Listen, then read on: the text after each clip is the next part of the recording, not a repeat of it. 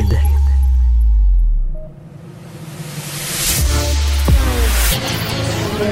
Il manie l'idée, il manie l'idée. La persuasion, le silence. Informé, cultivé, rigoureux. Pour savoir et comprendre. Mario Dumont. Bonjour, bienvenue à Cube Radio. Bonne fin d'après-midi tout le monde. Merci euh, d'être des euh, nôtres. Je, vous avez peut-être vu depuis l'annonce de Nordvolt qui devait être une comme une bonne nouvelle pour le Québec. C'est vrai qu'on met beaucoup d'argent public, mais remarquez, c'est de l'argent qu'on investit, qu'on mettrait, on, on a au Québec, on met de l'argent pour attirer des entreprises. On l'aurait mis dans un autre secteur si on l'avait pas mis dans les batteries euh, électriques. Puis non, c'est pas le même argent. L'argent qu'on met là, c'est pas l'argent qu'on aurait mis dans la santé ou dans l'éducation. C'est de l'argent qu'on investit pour faire des rendements. C'est comme c'est comme quelqu'un qui confond ça, c'est comme quelqu'un qui fait pas la différence entre l'argent que tu prends pour faire ton épicerie puis l'argent que tu mets dans tes REER. L'argent que tu mets dans tes REER, il est pas perdu, il est pas dépensé. Tu l'investis pour avoir des rendements. On investit dans Nordvolt pour faire des milliards de dollars d'impôts, de taxes, de revenus de toutes sortes sur des décennies. Bon. Ceci dit, il y a une injonction aujourd'hui pour demander l'arrêt des travaux parce que des environnementalistes disent Ah ben là, on, on va couper des arbres sur les terrains, puis il y a des milieux humides, puis. Puis je. Dans la plupart des pays, les environnementalistes vont faire leur démarche contre le forage pétrolier. Mais là, au Québec, on a fait le choix de complètement abandonner. Plus aucune exploration, plus aucune exploitation pétrolière. Je me demandais, je me disais, peut-être que si le gouvernement avait juste continué, comme tous les autres gouvernements du monde, l'exploration, l'exploitation pétrolière, les environnementalistes du Québec euh, se battraient contre ça, puis feraient leurs démarches, leurs injonctions là-dessus. Et non pas sur une usine qui fait, euh, qui est au cœur de la transition énergétique, qui produit ou qui veut produire euh, des batteries électriques. Et sur ces questions de milieu humide, tu tu dis, OK, mais le terrain, c'est pas un parc national. C'est un ancien terrain industriel. Or, tout terrain que vous laissez à l'abandon, si vous prenez pas le soin de, le drainer, si vous prenez pas le soin de bien vous en occuper, tout terrain laissé à l'abandon, ben, il va se faire ce qu'on appelle en bon québécois de la swamp. euh, puis, là, ben, de la swamp, au bout de 10 ans, là, il pousse des quenouilles là-dedans. Puis à un moment donné, il y a un oiseau qui va s'installer, qui va pondre ses œufs. Puis là, le jour, c'est toujours un terrain industriel, zoné industriel. Là, vous allez vouloir l'utiliser 15 ans après, puis on va dire, ah ben là, t'as-tu vu ça? Milieu de vie, milieu naturel, habitat. Compliqué, c'est compliqué. Donc voilà, donc nous au Québec, euh, on a abandonné complètement les hydrocarbures, plus rien dans le pétrole. Donc nos environnementalistes, ben faut qu'ils se trouvent une cause. Et donc ils s'attaquent maintenant aux usines qui sont au cœur de la transition énergétique. Les affaires publiques n'ont plus de secret pour lui. Les vrais enjeux. Les vraies questions. L'Association nationale des éditeurs de livres qui intervient, et là, je vous dis que le sujet m'a intéressé, eux, ils interviennent en matière de droit d'auteur. Mais ce sur quoi ils interviennent, c'est qu'est-ce qui arrive avec des auteurs de livres, mais bon, est-ce que l'intelligence artificielle pourrait écrire un livre au complet? Inventer une histoire, peut-être. Mais peut-être pas. Moi, mettons, je pourrais m'installer avec l'intelligence artificielle puis construire la trame d'une histoire. Là, puis on part, on, on part d'une histoire, d'une énigme, d'une intrigue, de, quelque chose. Puis là, je donne tout ça à l'intelligence artificielle. Puis je bâtis-moi un scénario autour de ça et ça va marcher. Puis on va avoir un livre. Est-ce que j'en suis l'auteur? C'est moi qui a pensé à l'histoire que c'est un petit gars puis il se cache dans un garde-robe au début puis arrive telle affaire puis tout ça. Mais c'est pas vraiment c'est pas vraiment écrit. En tout cas, j'ai peut-être écrit 5 là, 95% aurait été écrit par une machine. Stéphanie Hainaut, directrice des affaires juridiques de l'Association nationale des éditeurs de livres, est avec nous. Bonjour. Bonjour Mario. Euh, euh, on va partir ça du début. Qu'est-ce que la loi dirait présentement ou qu'est-ce que les règles en la matière diraient euh, présentement d'un livre qui serait écrit? Prenons mon exemple. À 95% écrit par l'intelligence artificielle. Je n'ai pas écrit mon livre. J'ai donné un scénario à ChatGPT. Il m'a sorti une histoire, puis on publie ça. Ben, écoutez, si vous publiez quelque chose, tout d'abord, vous devez vous assurer que ça n'enfreint pas les droits d'auteur de quelqu'un. Actuellement, on n'est pas certain que euh, tous les services d'intelligence artificielle respectent le droit d'auteur et nourrissent leur système de langage et leur machine de façon convenable et légale en demandant l'autorisation des titulaires de droits d'auteur pour reproduire leur contenu au fin d'alimenter le système d'intelligence artificielle. D'ailleurs, il, y a Ed Newton-Rex qui a démissionné d'OpenIA parce que euh, il estimait qu'OpenIA utilisait euh, des contenus protégés par le droit d'auteur sans autorisation. Euh, et est à la base d'un mouvement qui veut que l'intelligence artificielle soit respectueuse des ayants droit. Donc, euh, concrètement, là, si un système d'intelligence artificielle voulait utiliser l'œuvre de Michel Tremblay ou Louise Tremblay Descambre ou Kim Thuy ou n'importe quoi, il faudrait demander l'autorisation. Et à ce moment-là, l'auteur et son éditeur auraient le choix ou non de dire oui. S'ils disent oui, ben de négocier des conditions pour ça. Les systèmes d'intelligence artificielle peuvent se nourrir d'œuvres qui ne sont plus protégées par le droit d'auteur, qui sont dans le domaine public au Canada, c'est 70 ans après, après le décès de l'auteur euh, depuis, euh, depuis la fin 2022. Alors, euh, dans ce cas-là, c'est correct. Ensuite de ça, est-ce que si le créateur utilise l'intelligence artificielle pour créer une nouvelle œuvre, c'est possible? Est-ce que je suis encore là? Oui, oui, oui, on vous écoute attentivement. Bon, là, je pense qu'il y a eu un problème, mais on avait entendu euh, jusqu'à ce que Madame s'inquiète. On l'entendait ah. euh, bien. Oui, oui, on vous entendait bien. Euh, on n'a rien manqué. Donc, oui, vous parlez, du, du, cas, du cas où un auteur utilise l'intelligence artificielle donc pour s'aider ou pour accélérer ou pour. Mais tu, peux, accélérer beaucoup ton processus de création. À mon avis, tu pourrais écrire un, livre, un livre en 24 heures avec ça, là. Oui, puis euh, ça prend euh, généralement, bon, euh, ces systèmes-là d'intelligence artificielle hallucinent aussi ou ne, produisent pas nécessairement du bon contenu, mais l'auteur peut effectivement décider de, de, mettre des éléments qui lui appartiennent à lui euh, pour pour l'aider, je pense que les auteurs euh, peuvent peut-être s'en servir pour euh, passer le syndrome de la page blanche, se donner des idées, un peu comme ils s'alimentent de tout ce qui les entoure pour alimenter leur création. Donc donc nous ce qu'on plaide, c'est que l'industrie de l'intelligence artificielle doivent se développer de façon responsable. On n'est pas contre cette technologie, mais on veut que le gouvernement canadien continue de soutenir les créateurs, la création qui sont basés sur le droit d'auteur, en fait, sur la loi sur le droit d'auteur, qui euh, donne la faculté d'autoriser ou non hmm. d'utiliser son, son contenu. Hmm. Euh, et on est très inquiet. En fait, l'ensemble du milieu canadien est inquiet euh, sur ce que le gouvernement canadien pourrait faire parce que malheureusement, le gouvernement canadien n'est pas un exemple euh, euh, de, de, de, à l'égard de sa législation sur le droit d'auteur. C'est une législation qui est controversée parce que à la en toute vapeur, il a introduit des exceptions au droit d'auteur en 2012. Ça a fait perdre 200 millions de dollars au milieu de ah, l'édition canadienne parce que dans les universités, malheureusement, en raison de certaines exceptions de, de reproduction, euh, certaines universités au Canada ne demandent plus des licences pour la reproduction du contenu créé par des auteurs euh, et, des auteurs et des éditeurs canadiens. Donc, ça fait énormément mal. Je vous dirais que les auteurs francophones sont plutôt épargnés parce que nos universités québécoises respectent encore les droits d'auteur, mais malheureusement, quand le contenu des Québécois s'en va dans le reste du Canada, et on est très sensible aussi à nos homologues euh, auteurs canadiens, malheureusement, euh, ils, ne sont plus rémunérés, et c'est ce que le milieu du livre demande prioritairement de, corriger. Ouais. Est-ce que vous craignez, euh, on, vous comprend, vous êtes ici par exemple un logiciel d'intelligence artificielle, utilise, recours à du contenu d'un auteur, il devrait payer le droit d'auteur ou le propriétaire devrait payer, le, bénéficiaire des, des, travaux devrait payer les droits d'auteur. Euh, est-ce que vous craignez, euh, comment je dirais ça, mais au, volume, là, quand, quand partout dans le monde ça va rouler, est-ce qu'on va, est-ce qu'on va perdre le compte dans le fond de tout ça? Est-ce que quelqu'un va être en mesure de, de, vérifier? Euh, On a l'impression que ça va tellement vite, que ces machines-là sont tellement puissantes, ils deviennent de plus en plus qu'à un moment donné, on va juste même si le gouvernement votait une loi ou établissait une règle, on va juste perdre le compte, on va juste perdre le suivi, le fil.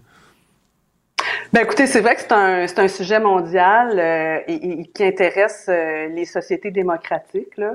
Euh, quand on pense qu'aux États-Unis, en, aux États-Unis, il il y, a, un mouvement similaire à, à, à d'autres juridictions et, et, ces questions, ce sont les mêmes questions qui nous intéressent qu'au Canada, qui les intéressent qu'au Canada. Actuellement, le New York Times poursuit pour l'utilisation de son contenu euh, des services d'intelligence artificielle qui utilisent le contenu du New York Times et de ses, ses journalistes sans autorisation.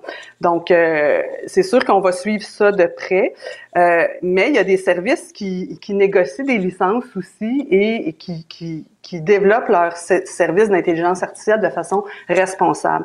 Mais ce qu'on dit essentiellement au Canada, c'est que la loi sur le droit d'auteur doit protéger les créateurs. Il faut pas mettre de nouvelles exceptions au péril des créateurs pour favoriser les entreprises multimillionnaires américaines des technologies. Il faut que ces entreprises-là se responsabilisent qu'elles utilisent du contenu protégé euh, et qu'elles demandent des autorisations euh, à cet effet et que le, le, Canada améliore sa loi parce que sinon euh, nos auteurs, nos éditeurs euh, ne, ne, pourront plus euh, traverser le virage euh, numérique ouais. qui était comme ça puis qui est rendu comme ça.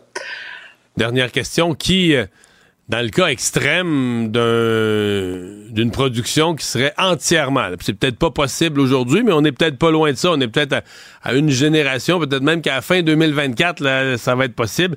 Une production qui serait entièrement d'intelligence artificielle. Euh, Est-ce qu'il y a une notion de droit d'auteur qui existe encore si l'auteur est une machine? Et euh, qui en est le bénéficiaire, qui en est le détenteur? Une, une œuvre générée de, de Est-ce que vous m'entendez encore? Oui, très bien. Parfait, parce que moi, je, vous, je, je, je ne vous voyais plus, c'est parfait. Alors, euh, ben écoutez, la, la, la, une, une œuvre créée par une machine, ça ne bénéficie pas de la protection du droit d'auteur. Le droit d'auteur, il y a un consensus international là-dessus, ça doit émaner de l'originalité et de la créativité humaine. Ok, donc okay. une machine peut pas bénéficier du droit d'auteur puis avoir de la rémunération basée sur ce qu'elle génère. Cela étant, si une œuvre générée avec la collaboration d'une intelligence artificielle est originale et n'enfreint pas d'autres droits, ben on, on pourrait la, la, commercialiser là, tu sais. Mais euh, quand on regarde juste le débat entre, euh, tu sais, en musique sur des accords de musique qui opposent Ed Sheeran puis je sais pas trop qui, tu as intérêt quand tu commercialises une œuvre à t'assurer que ça n'enfreint pas les droits de ouais. personne. Et si tu utilises une intelligence artificielle, tu ne sais pas vraiment, à moins d'utiliser un service qui te garantit qu'il n'a pas enfreint les droits d'auteur de personne. Et euh, on va continuer à suivre le dossier euh, et, et, je pense que euh, les législations auront intérêt à, promouvoir ces services-là qui sont respectueux et à aider les créateurs à faire valoir leurs droits à ceux qui font de la face à ceux qui font de la contrefaçon. Merci beaucoup d'avoir été là. Ça me Au fait revoir, plaisir. Stéphanie Hainaut, directrice journée. des affaires juridiques à l'Association des éditeurs de livres. Le problème n'est pas là. Francis Gosselin, Ça sonne comme une arnaque. J'ai-tu une bonne logique, moi, là? Mario Dumont. Dis pas que c'est pour faire plus d'argent. La rencontre. Gosselin, Dumont, Dumont. Bonjour, Francis. Salut Mario. Ah, Il y a des citoyens donc qui déposent une demande d'injonction pour arrêter euh, immédiatement les travaux qui viennent de s'amorcer euh, sur le site, le futur site de l'usine Norvolt. Oui, ben c'est en fait c'est trois citoyens et euh, adossés au Centre québécois du droit de l'environnement qui déposent effectivement ce- ce- cette, cette plainte. C'est un peu bizarre, c'est un peu tard. Non? Je- il Ben me semble que- oui. euh, Ça sonne un peu comme une prise d'otage. Ça fait quoi des mois qu'on a annoncé ce projet-là? Il me semble que c'était comme écrit dans le ciel qu'il allait y avoir des arbres qui allaient être coupés, qu'il allait raser Mm. le truc, qu'il allait installer leur usine. Pourquoi est-ce qu'ils attendent que les pépines soient mais là? je pourrais puis- aller une coche plus Ouais. loin.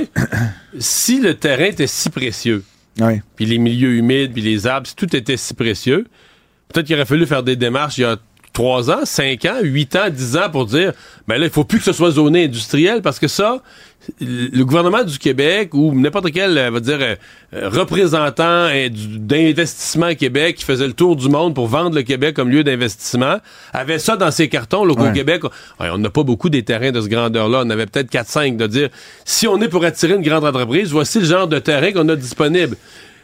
C'est parce que c'était un terrain industriel. C'était, c'est, ce que, ça c'est pour, donc la première affaire, je trouve ça un peu particulier, comme je te dis, d'attendre que, les pépines soient arrivées, que les, les travaux aient commencé pour faire ce dépôt-là. Je veux dire, toute l'information est disponible depuis longtemps, puis je veux dire, on- on- l'entreprise fait valoir à juste titre qu'elle a obtenu tous les permis, tous les droits nécessaires pour faire l'abattage des arbres puis s'installer. Euh, la deuxième chose, comme tu viens de dire, on fabriquait des armes sur ce terrain-là. là. Je sais Pas on des, est pas loin des de- séquoias on est loin de l'Amazon? Puis je sais pas si tu as vu des photos où tu vas sur Google Street View, là, je pourrais donner, euh, tu peux taper ça dans Google, là, mais c'est un terrain vague. là. tu comprends? Les, les Mais ils arbres- poussent des arbres, là. Oui, oui, mais ils poussent des arbres. de- N'importe quel terrain que tu t'occupes pas pendant 20 ans, 25 ans, ils poussent Il des arbustes, des arbres. C'est- plus comme des arbustes, comme tu dis, il y a comme, mais tu sais, des espèces de petits poteaux boulots là, euh, qui, qui font euh, de la- tu sais, c'est un peu bizarre. Fait que, à quelque part, puis je comprends là, qu'encore une fois, on veut protéger l'environnement. Je pense que le gouvernement Legault pourra en faire plus. On peut, on peut dire bien des choses, mais je veux dire, planter quelques milliers d'arbres, on peut très bien le faire ailleurs, puis les préserver, puis, puis préserver des terres qui valent la peine d'être préservées. Et là, on est quand même dans un territoire semi-urbain où c'est annoncé depuis longtemps qu'il va y avoir quelque chose de cette nature-là. Donc, je suis un petit peu surpris, en tout cas, de cette, de cette décision. Puis ça sonne un peu comme un stunt médiatique, beaucoup plus que comme Mais une en même temps, tentative euh, véritable. en. Même temps, ces gens-là vont nous parler de changement climatique. Or, Nordvolt, l'industrie dans laquelle ils sont, c'est au cœur de la transition énergétique, du remplacement du pétrole par des...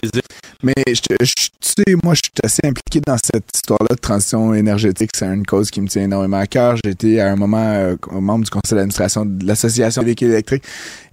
Et tu sais, je me considère, mettons, comme un, un pro-environnement, je veux dire ça comme ça. Mais t'as comme une frange plus extrême, là, que à chaque fois que tu leur dis, ouais, je me suis acheté un véhicule électrique, comme, ouais, ouais, mais c'est pas un autobus. Tu sais, c'est comme, si la solution, elle est pas totale, elle est donc mauvaise. Tu sais, donc, c'est un peu cette petite posture-là, si tu veux, c'est si Ouais, la- mais il y a des environnementalistes qui, comme poste aussi qu'on est trop nombreux sur Terre. oui, là. ben c'est ça. Là, Il y a trop- c'est il y a trop d'humains sur Terre. décroissance, puis euh, tu sais, s- sans vouloir euh, faire, c'est c'est comme l'environnementaliste finalement qui est anti, euh, qui, qui est misanthrope, là, tu sais, qui est anti-humain. La meilleure solution pour régler le changement climatique, Mario, c'est de tuer tout le monde. là, tu comprends? La planète pas habitée, la là, planète, tout va tout la va planète, elle s'en fout du réchauffement climatique. Tu sais, CO2 ou pas, là, la, la boule de roche là, va être encore là. Le, le réchauffement climatique, c'est un problème pour les humains, là, tu comprends? Fait qu'à la fin, si, si la conclusion logique de ta lutte au changement climatique, c'est qu'il faut tuer les humains, c'est que t'as pas vraiment compris la nature du problème in the first place. Fait qu'en- en, tout cas, je, je perds ma voix aujourd'hui, Mario, là, mais fait que je suis pas trop Mais dans- je te me comprends. fâcher Ouais, ouais. très fort, Ah, mais je trouve, pas fâcher. je trouve ça un petit peu bizarre à ce Ouais. stade-ci. Comme je te dis, que le projet est bien lancé,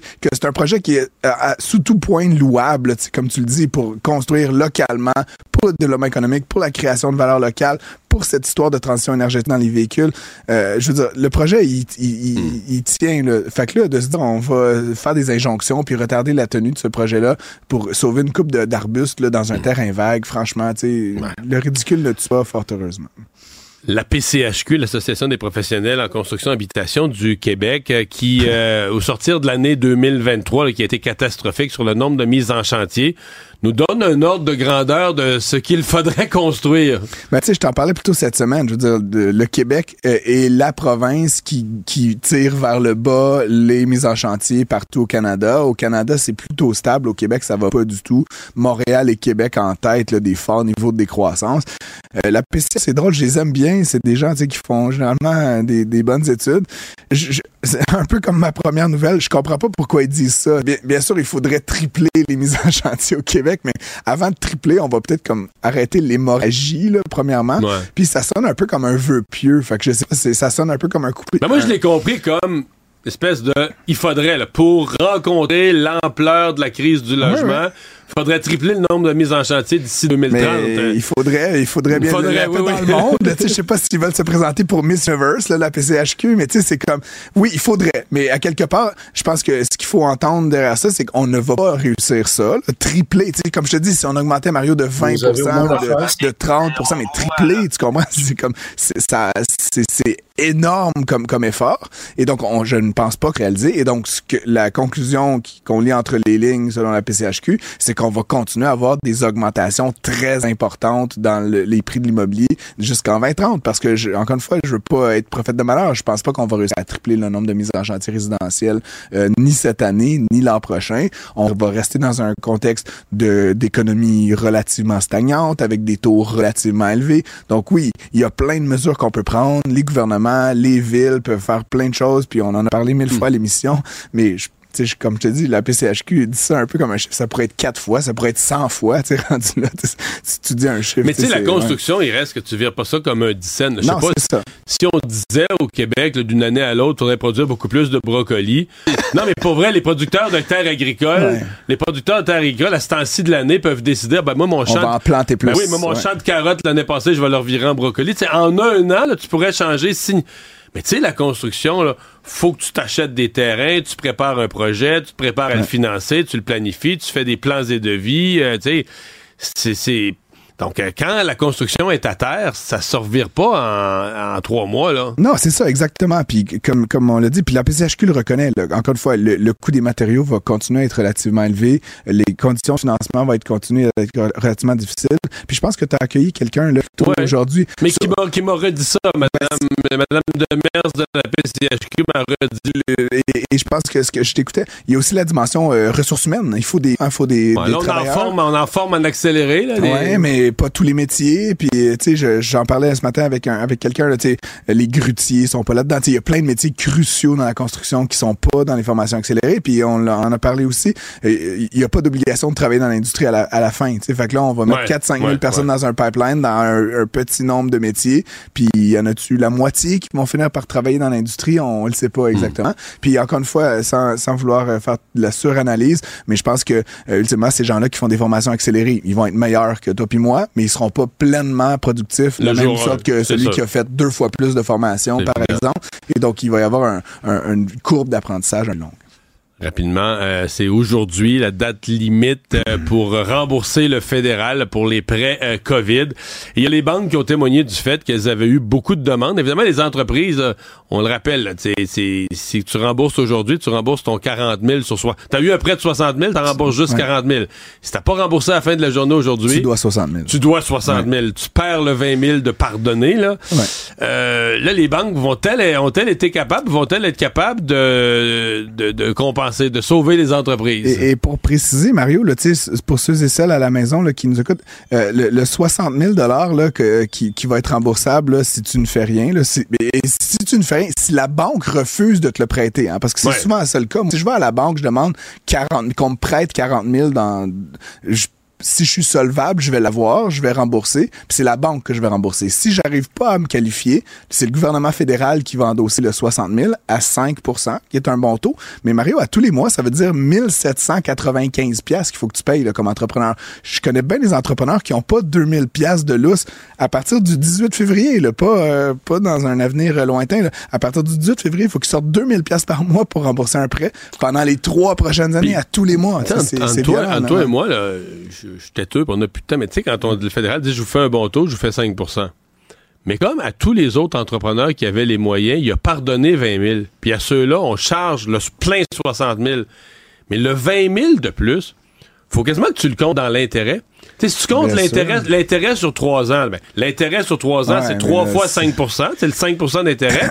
Mais c'est plus 20 000 que les autres n'ont pas remboursé. Fait qu'il faut quasiment que tu le comptes dans ton paiement d'intérêt. Là, le- euh, pour, les, pour la minute qui nous reste, Mario, je pense que le gouvernement Trudeau peut plus reculer parce qu'il y a des gens qui se sont pliés aux, aux- aux règles. Puis s'ils décident d'abolir le 20 000 pour tout le monde, ça va ruer dans les bras encore. Par contre, moi, s'il y a une petite nuance qu'on pourrait apporter, là, on a obligé ces entreprises-là à rembourser à 5% sur 36 mois. Je pense que c'est trop vite. Donnez-leur 4 ans, 5 ans. Donnez-leur au moins le choix du terme parce que pour moi, 2000 pièces par mois à partir de dans un mois, ça On va, va, ça va euh, mettre du on monde carrément à genoux. L'économie va pas super bien, les ventes sont pas toujours au rendez-vous. Donc c'est difficile. Puis les banques, là, pour c'est la la nouvelle, ben, ce qui est drôle, c'est les banques, ils- ce qu'ils constatent, c'est qu'il y a beaucoup d'entreprises qui ont attendu là, à hier ou aujourd'hui pour être comme, euh, tu sais, je fais quoi?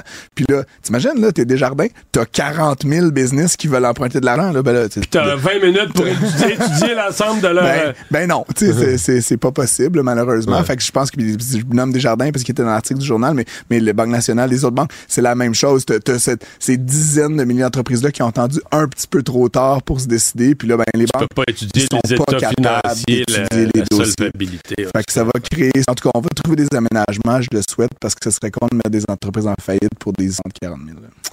Merci, Francis. À demain. Et cartésien, il peut résoudre n'importe quelle énigme les yeux fermés.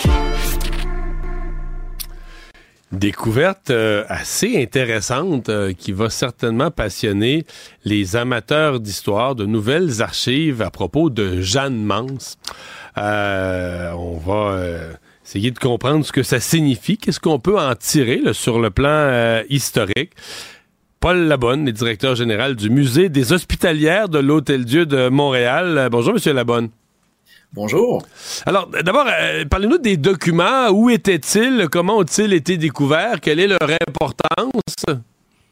Ben, euh, au fond, on préparait la célébration du 350e anniversaire du décès de Jeanne Mance, décédé le 18 juin 1673. Et euh, dans le cadre du 350e, on a relu beaucoup, beaucoup de documents euh, liés à Jeanne Mance qui avaient déjà paru. Et euh, je suis tombé sur le testament et le premier codicile de Jeanne Mance qui disait donner tous ses papiers euh, particulier que pour l'hôpital euh, l'Hôtel-Dieu de Montréal et les papiers qu'elle recevait de France à Monseigneur de Pétré. Et Monseigneur de Pétré, c'est Monseigneur de Laval. Et les documents étaient réputés euh, euh, détruit lors d'incendies euh, à l'Hôtel-Dieu, parce que l'Hôtel-Dieu a connu trois euh, grands incendies au 17e et 18e siècle. Donc, les historiens de tout temps disaient, bon, c'est détruit, c'est passé en fumée. Et en lisant le testament, je me suis dit, c'est peut-être on n'est pas si sûr que ça que c'est détruit. Et donc, je suis allé fouiller dans des archives du séminaire de Québec et avec l'aide de, de, l'archiviste en chef Peter Gagné, on a arrimé l'inventaire après décès qui a été euh, réalisé euh, à la suite du décès de Jeanne Mance, le lendemain, le surlendemain. Donc, on avait la liste de tous les documents qu'elle avait en sa possession. Et comme on savait théoriquement qu'elle l'avait donné à Monseigneur de Laval, eh ben euh, à Québec, on a vraiment essayé d'arrimer les documents que Québec avait versus l'inventaire après décès. Et c'était vraiment fascinant parce qu'on a trouvé euh, des documents avec les codes notaires qui se trouvaient au verso lors de l'inventaire après décès. Donc, on est capable de dire, bon, ben voilà ce qui a été fait en 1673. Et au verso des documents, on a les cotes des notaires le 19 et 20 juin 1673. Donc, ça, c'était une nouvelle. On croyait que c'était disparu permettant donc de comprendre ce que Jeanne Mance, à son décès, a fait. Quand même, euh, de, montants d'argent qui, euh, si on le ramène en dollars d'aujourd'hui, sont considérables. Oui, tout à fait. Euh, deux choses. les documents qui ont été retrouvés, c'est les documents importants concernant l'Hôtel-Dieu de Montréal. Donc, les documents sur l'histoire de Montréal se trouvent à Québec. Alors, c'est quand même assez étonnant comme découverte. la lettre dont vous parlez, c'est une copie identique à l'original ou euh, ce qu'on appelle une copie authentique. Euh, l'original est probablement à Paris, mais c'est euh, rédigé par Jeanne Mance. Et elle a été faite, cette reproduction-là, en 1665, la retranscription. Donc, on a vraiment comment dire, le topo sur Montréal en 1650. Jeanne Mance nous raconte en détail qu'est-ce qui se passe à Montréal et que Montréal est en train vraiment de disparaître et que si on donne pas un coup de barre, euh, ben on ferme boutique puis on retourne en France. Et euh, elle dit vraiment, on est rendu à l'extrême limite.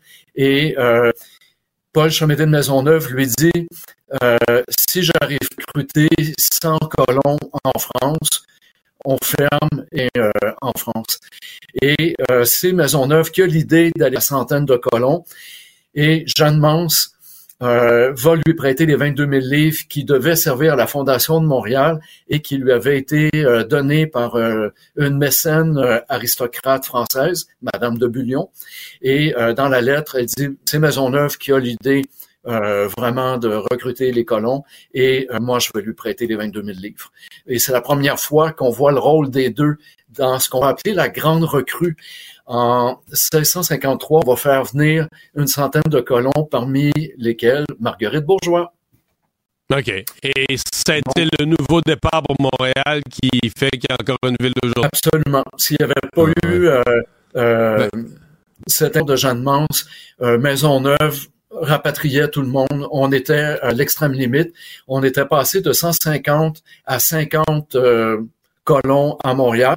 Ce qu'il faut comprendre, c'est que la guerre euh, avec euh, les Iroquois, en 1649, euh, ils raident la carte, la Huronie, Et après, en 1650, il décide de s'attaquer à Montréal. Donc, on devient la cible principale. Et Jeanne Mance le dit dans la lettre, il y avait des attaques pratiquement euh, quotidiennes, à un tel point qu'elle doit quitter l'Hôtel-Dieu, qui était le seul bâtiment à l'extérieur des fortifications, et elle doit retourner au fort. Et dans le document, c'est la première fois que moi je le lis, elle raconte, est fortifié, ils mettent des pierres au niveau des fenêtres pour pas se foncer. La chapelle sert de magasin d'artillerie. Alors, elle donne vraiment énormément de détails sur euh, mm-hmm. le moment critique de Montréal, 1650 à 53.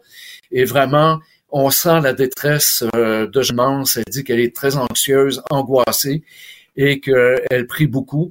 Et il a eu l'idée, euh, euh, à la suite de prière, de prêter les 22 livres. qui, représente quel montant en dollars, si on ramène ça en dollars canadiens 2024, là, on parle de quel ordre de grandeur? On parle d'un million de dollars. Donc, c'est quand même énorme. Au fond, c'est proportionné. Jeanne Mance, avec l'Hôtel-Dieu, avait plus de liquidité que la Société Notre-Dame de Montréal. Donc, ça arrivait qu'elle prêtait de l'argent. Jean 1643, ils avaient prêté 4000 livres pour avoir 10 ouvriers euh, au moment où ils établissent la palissade. Euh, ils construisent un petit dispensaire, un dispensaire aussi à l'intérieur de la palissade, mais il y a quand même 10 ouvriers qui sont payés par euh, à même les frais de l'Hôtel de Montréal. Donc, c'est intéressant de voir que Jeanne avait vraiment un gros levier avec euh, l'Hôtel Dieu. Puis on oublie que c'est le premier bâtiment qui, a été construit à l'extérieur euh, du fort. Et le vieux Montréal va se développer autour de l'Hôtel Dieu. Hmm. Donc l'Hôtel Dieu est vraiment un élément hmm. très structurant. On retient que c'est son œuvre qui a fondé Montréal. Est-ce que c'est pas Jeanne Mance? Est-ce que c'est parce que c'est une femme qu'on. Ça pouvait pas être une femme qui fonde une ville euh, à cette époque-là? Montréal l'a reconnue officiellement euh, cofondatrice à l'égal de Paul Chamédé de Maisonneuve. Mais ce qu'on oublie, euh, c'est qu'elle était non seulement l'administratrice d'Hôtel Dieu, mais Jérôme Leroyer de la Dauversière euh, l'a fait économe de Montréal. C'est elle qui s'occupait de l'approvisionnement de Montréal. Elle avait un magasin à Québec qui recevait la marchandise par bateau de France et c'est elle qui euh, gérait euh, les vivres en direction de Montréal. Donc, on, a vraiment sous-estimé euh, la contribution d'Anne-Mance, autant au niveau de l'Hôtel Dieu, parce que c'était l'administratrice jusqu'à sa mort, que comme économe qui mhm. gérait le quotidien de Montréal, alors que Maisonneuve s'occupait beaucoup de guerroyer, puis de attribuer les terres aux colons. Ouais. Facile le travail que vous faites quand même de retourner, de retrouver un petit bout d'archives qui nous amène un nouvel éclairage pour mieux euh, comprendre et essayer de refaire comment les choses, euh, comment l'histoire a pu se passer. Pas la bonne, merci beaucoup d'avoir été avec nous. C'est un plaisir. Au revoir. Les affaires publiques n'ont plus de secret pour lui. Les vrais enjeux. Les vraies questions. L'immigration a fait l'actualité aujourd'hui. Richard Martineau en a parlé avec Jean-François Lisée et Marie Monpetit dans son épisode. D'ailleurs, si vous aimez Jean-François Lisée, euh, je rappelle que son livre Par la bouche de mes crayons est disponible. On, dit que c'est un livre d'ailleurs qui nous plonge au cœur des enjeux actuels et vous pouvez même avoir votre votre livre dédicacé si vous allez à laboîtealisée.com. Et euh, toujours sur le même sujet, sur l'immigration, Yasmine a discuté avec la ministre de l'immigration, Christine qui a dit d'ailleurs que le gouvernement planchait sur une étude complète pour établir de façon concrète les besoins en immigration au Québec et la capacité d'accueil réelle des différentes régions tous nos contenus, toutes nos entrevues sont au cube.ca section radio sur l'application Cube et aussi sur toutes les plateformes de balado-diffusion, évidemment. Il y a un sondage qui est sorti ce matin, un sondage qui nous apprend que les Canadiens donnent un F comme note au gouvernement pour leur capacité à répondre et euh, à répondre, oui, aux besoins en matière de santé mentale. C'est un sondage de l'Alliance canadienne pour la maladie et la santé mentale. La, la majorité des répondants, en fait, disent qu'ils sont insatisfaits des temps d'attente, de l'accès aux services financés par l'État. C'est un sujet qui va faire partie de nos prochains balados. Donc, c'est pour ça que je vous interpelle.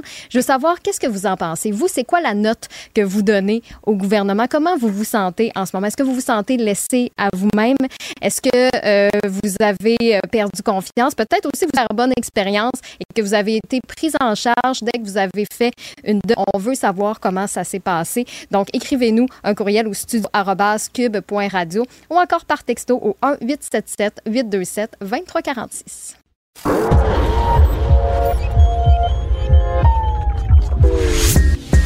Savoir et comprendre les plus récentes nouvelles qui nous touchent. Tout savoir en 24 minutes. minutes. Bienvenue à Tout savoir en 24 minutes. Bonjour Mario. Bonjour. On a commencé la journée ce matin avec un bang, c'est le cas de le dire, une lettre qui a été envoyée là, du palier provincial du Québec, donc de la plume de François Legault jusqu'à son homologue fédéral, Justin Trudeau. Lettre qui traite bien évidemment du sujet de l'heure depuis le début de la semaine, celui de l'immigration, des demandeurs d'asile et de la capacité des services tant au Québec que dans le reste du Canada. Et c'est une lettre dans laquelle François Legault soutient que la situation maintenant est insoutenable demande, encore une fois, une réitère, plutôt une demande qui avait déjà été faite auprès de Justin Trudeau de venir colmater les brèches en répartissant un peu plus, mais non seulement colmater les brèches en immigration, répartissant mieux les nouveaux arrivants, mais surtout mais de rembourser ce que on estime du côté de la CAC à 470 millions de dollars d'argent de services qui devraient être remboursés en raison de la capacité de nouveaux arrivants qui a été accueillis ici au Québec, particulièrement des demandeurs d'asile. Si on suit les chiffres du gouvernement Legault, on parle vraiment d'une grande majorité des demandeurs d'asile qui seraient arrivés au Québec, soit plus que dans le reste du Canada en entier, dans la province. Est-ce que c'était le bon moment, ça, pour François Legault d'envoyer ça? Ben, politiquement, euh, d'abord, il a raison sur le fond. On se comprend que sur la forme, politiquement, il fait aussi... Euh, l'immigration, le débat devient chaud le gouvernement du Québec aussi, là, a ses complications. Euh, avait promis, bon, euh, j'en prends moins, mais j'en prends des cibles de 50 000 par année. Mais là, finalement, avec l'immigration temporaire, les étudiants étrangers, les travailleurs étrangers temporaires, on est bien en haut de ça. Euh, crise du logement, on veut pas se le faire reprocher. Donc, on prend le dossier complexe, on prend la patate chaude, puis on l'envoie des mains comme il faut à Justin Trudeau. Bon. Mais une fois ça dit, c'est certain que le gouvernement du Québec, quel que soit le parti au pouvoir, a raison sur le fond. Oui. D'abord, le fédéral est censé payer quand il s'agit des réfugiés. Ça, c'est un fait. Deuxièmement, est-ce que le Québec reçoit sa juste part ou plus? Mais on est 22 de la, 22 de la population du Canada. À l'époque du chemin Roxham, sur les, arrivées terrestres, on recevait plus que 90% de tous les demandeurs d'asile au Canada jusqu'à au dernier moment, ils se sont mis quand le, Canada, Québec a crié trop fort, ils se sont mis en envoyant un autobus à l'extérieur, en Ontario, et tout ça. Mais pendant des années, ils rentraient tous au Québec. ils arrivaient tous au chemin Roxham, ils arrivaient tous au, Québec. Et euh, depuis, parce que là, je pense que c'est une chose que les gens doivent comprendre, parce qu'il y, a, quand même une partie de la population, puis à raison, qui avait conclu à la fermeture du chemin Roxham, lorsque Joe Biden est venu, accord Trudeau-Biden sur le chemin Roxham, les gens avaient dit, bon ben, c'est fait. Dossier clos. Dossier réglé. La rentrée de, demandeurs d'asile de façon irrégulière, c'est réglé. Or, depuis ce temps-là, le gouvernement fédéral a simplifié des attributions de visa, permet de rentrer plus de gens au pays, et donc on a déplacé le problème vers les aéroports, notamment beaucoup vers l'aéroport Trudeau. Donc c'est à l'aéroport que ça rentre à pleine porte, et là, le gouvernement du Québec dit ben là, nous, si on prend ça sur deux ans, un bout de chemin Roxham, un bout d'aéroport sur deux ans, c'est 120 000 demandeurs d'asile qui sont rentrés au, Québec. C'est la moitié à peu près de tous ceux au Canada. Donc, on est 22% de la population. Oui, on accueille bien plus que notre part. On accueille presque 50% Et oui, crise du logement. Euh, peut-être la pire crise, c'est les écoles. Oui, on parle entre autres d'éducation pour faire de l'accueil, pour franciser, intégrer les enfants qui arrivent, des nouveaux arrivants. On a, on dit du côté du gouvernement Legault qu'on a dû ouvrir quelque chose comme 1150 nouvelles classes d'accueil. En deux ans. Oui, l'équivalent. Ça, c'est 1150 nouveaux profs, là. C'est l'équivalent. qu'on en manque. C'est l'équivalent d'une cinquantaine de classes, là, une cinquantaine d'écoles primaires au grand complet, là, selon, encore une fois, la lettre de Monsieur Legault. On dit aussi que ça constitue les, les demandeurs d'asile 16% des prestataires de l'aide de dernier recours. Bref, toutes sortes de services qui sont mais sous un stress plus important en raison, c'est des simples mathématiques, en raison du nombre plus important de gens qui viennent ici au Québec. Donc, ça a été un coup de canon ce matin, là, cette lettre-là, qui a pas tardé à faire réagir. Faire réagir ici aussi au Québec, hein, au niveau des oppositions. Paul Saint-Pierre Plamondon, qui est toujours en caucus au Saguenay-Lac-Saint-Jean, qui a décidé de réagir lui aussi en rappelant que ben, la lettre de M. Legault, pour lui, c'est trop peu trop tard. Rappelle qu'il a lui-même pris la balle au bon en 2022, avait averti François Legault, avait écrit une lettre, avait demandé de s'opposer aux politiques migratoires du Canada, avait parlé, si on veut, du problème là, qui maintenant est, plus, est constaté de manière beaucoup plus générale, là, tant dans le reste du Canada que dans le Québec. J'ai vu que du côté du Parti québécois, là, on rappelle, on a retrouvé un petit segment du dernier débat des chefs. Oui, je l'ai vu passer. Dans lequel Paul Saint-Pierre Plamondon, puis c'est faut, de, faut rendre à César ce qui appartient à César, avait été comme le premier à établir ce lien entre immigration, crise du logement. Ça avait été plus ou moins noté à l'époque, mais là aujourd'hui avec les économistes qui sont venus corroborer ça, ça c'est sûr que ça amène de l'eau au moulin pour les choses que Paul Saint-Pierre euh, Plamondon a déjà dites. Là. Oui, et là, il faudra voir s'il va y avoir des réactions le plus fortes du côté du gouvernement fédéral. Il y a à date, il, y a le, il y, a le, ministre euh, Leblanc. C'est le ministre Dominique Leblanc qui a réagi au nom du gouvernement fédéral, mais réagi, c'est un grand mot, qui a dit on, on, prend, acte. On, prend acte, on veut toujours collaborer avec le Québec, on veut euh, renforcer la politique d'immigration du Canada. Donc, des propos, comme on dit, tu peux pas être contre. Là. Tous des propos oui. très, très généraux. Mais ils ont, qui, qui, disent quand même qu'ils ont choisi de pas confronter Québec là-dessus. Ils ont pas répondu à François Legault en disant, regarde, un peu comme Marc Miller avait fait à l'automne. Marc Miller oui. avait dit, regarde, nous, on n'a pas d'argent pour toi, puis salut. Là, on dit, non, non, le Québec, dans le fond, on laisse entendre que le Québec amène sur la table des points qui méritent qu'on les étudie, qu'on les regarde. Bon. On dit pas quand, on dit pas combien d'argent pour en sortir. Ouais, mais on, prend au sérieux le problème. Oui, puis on n'a peut-être pas le choix non plus compte tenu là, de la Ouais. pression qui commence à se faire sentir De partout. dans le reste du Canada et pas juste au Québec. Tout savoir en 24 minutes.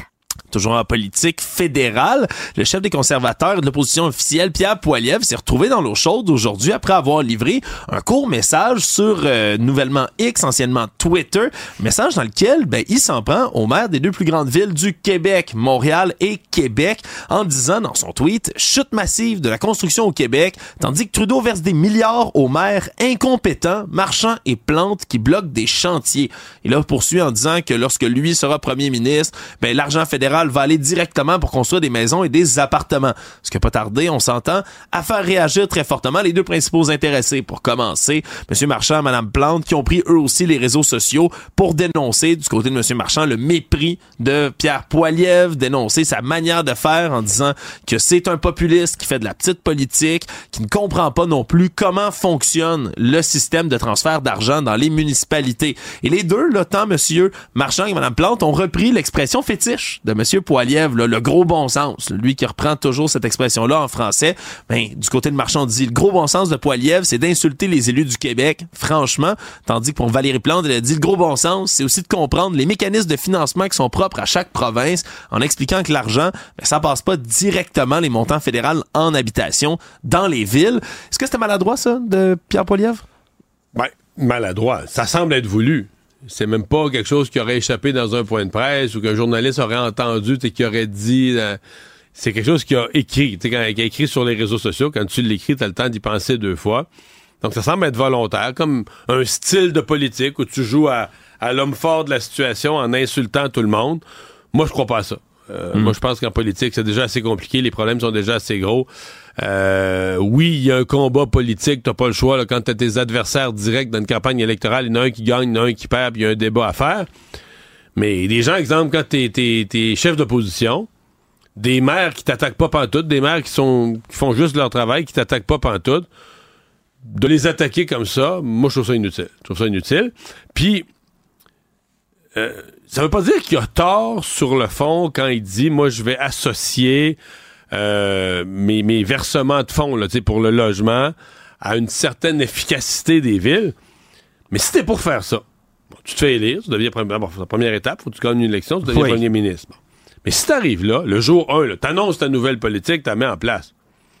Mais le jour 1, t'es pas censé déjà être en confrontation avec les maires. T'es censé espérer que ce soit tes alliés ben dans ton qui, initiative, c'est eux qui vont l'exécuter au final. C'est ça. Toi, tu dis, moi, je vais faire ça, sinon il va y avoir une punition. Mais normalement, le jour 1, tu dis, moi, j'espère la punition pour avoir à l'utiliser pour personne. Là, que partout au Canada, les maires vont mettre leurs mécanismes plus. Il n'y a pas tard, là. les maires, c'est très long à avoir les permis, ils retardent la construction. Donc, son diagnostic est correct. Sa solution mérite considération, elle est valable, à mon avis. C'est juste, pourquoi s'en prendre aux gens? Pourquoi attaquer les gens personnellement? Pourquoi attaquer les gens gratuitement? Euh, moi, je pense qu'on peut faire de la, classe, de la politique avec plus de classe, d'une façon plus civilisée. Je vois pas le gain aujourd'hui. Actualité. On a annoncé aujourd'hui du côté de Québec qu'on va augmenter de manière quand même significative le nombre de constables spéciaux qui vont être en formation pour les palais de justice du Québec, à un moment où on commence à s'inquiéter plus sérieusement des débordements de sécurité dans ces établissements-là, parce qu'on estime quand même qu'il manque là, en ce moment 110 constables spéciaux dans l'ensemble du Québec, alors qu'on en a un total de 342. Là. On se comprend, c'est majeur, ce manque à gagner. Et ça a été annoncé aujourd'hui du côté de François Bonnardel, ministre de la Sécurité publique. On va augmenter vraiment la formation là, qui va passer. On avant, on avait une cohorte de 32 constables, c'était passé à 70. On veut encore le doubler dès le mois de mars prochain, donc quatre cohortes de 36 candidats, un grand total de 144 constables spéciaux qui vont être formés sur une base annuelle. Donc c'est une formation quand même de plusieurs semaines qui va se mener dans l'école nationale de police.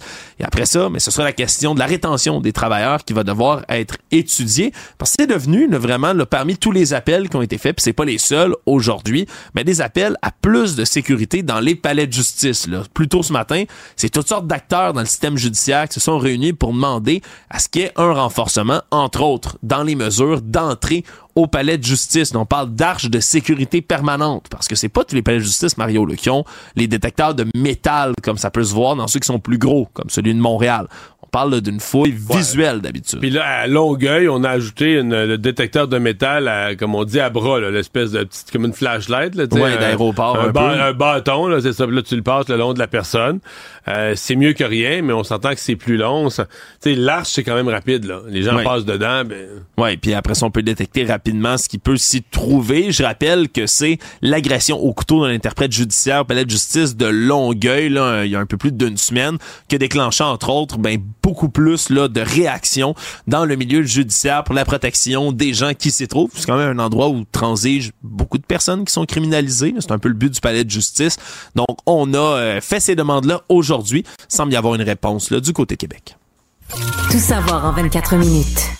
On a continué d'étudier un peu partout dans les différentes régions, dans le système d'éducation, les propositions, l'entente de principe qui a été conclue avec Québec. Et là, cette fois-ci, après avoir vu un peu des réactions tiennes, on va le dire comme ça, de la FAE, du côté du Front commun, c'est un peu la même chose. Là. Même si ça passe, par exemple, dans le syndicat de l'enseignement de la région de Vaudreuil, on parle de 64% d'appui à la proposition de règlement qui a été conclue. Mais c'est quand même pas 94% c'est 64. C'est ça. Ça a passé, mais ça a passé pas beaucoup quand même. Et là, il y a d'autres ententes telles qui ont été entérinées dans certaines régions. On parle en Beauce, par exemple, 86% Donc ça semble assez, ouais, ça semble assez disparate dans certaines régions. Pour l'instant, ben les taux se maintiennent, ça semble passer, mais ça va être juste, Mario.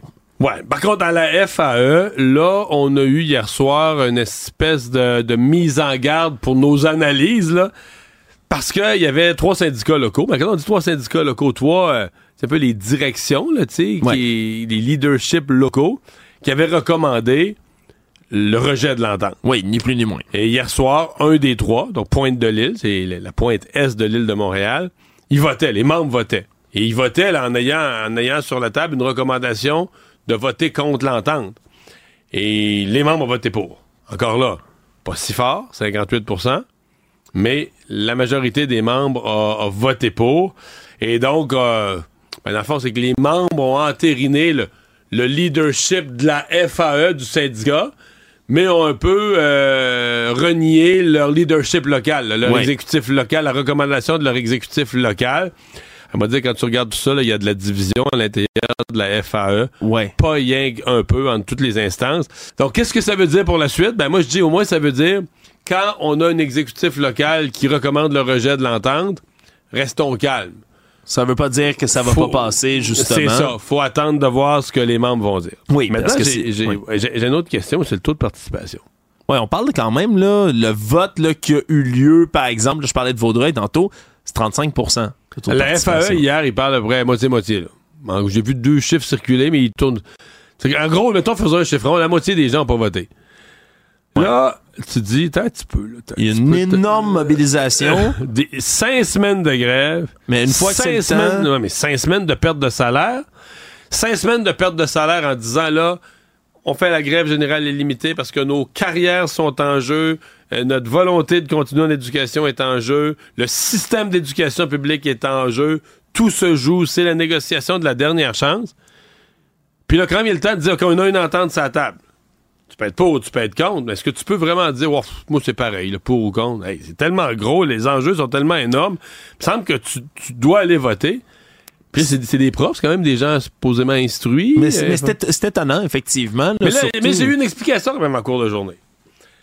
Quelqu'un qui, est bien au fait, qui connaît quelqu'un qui. L'Assemblée a commencé à 16h30. Ou à quelle heure ça a fini? Là? Tu nommes des heures, puis je, te vois venir, Mario. on parle vers 11h. Là, les enseignants, il y en a qui ont des dents, là, il a passé l'heure du souper, il a passé l'heure des bains, il a passé l'heure du bain. Dans certains cas, il y en a qui ont passé leur propre heure qui se couchent habituellement. Et il y a des gens qui ont l'impression qu'on a défavorisé une large participation. Là, je me disais, mais on est. Je, ne sais pas quoi penser. Est-ce que c'est vraiment les vieilles niques de l'UCAM puis du ben, C'est des assemblées générales. Des cégeps du vieux Montréal pour essayer d'empêcher les gens de voter en faisant durer l'assemblée 8 heures en disant, ben là, il y a les gens qui sont, qui sont pour la grève qui vont voter. En même temps, c'est un processus d'assemblée générale quand même. Je comprends. Il fallait présenter dans cette question d'une entente, d'une entente qui est longue, complexe, pleine de pages, pleine... Je comprends. J'ai pas de réponse, je me pose juste la question magique que tu autant de gens qui ne essaient d'aller euh, voter dans un congrès qui se tiendrait à Québec, à Drummondville, vote électronique. Donc, tu avais juste à te brancher.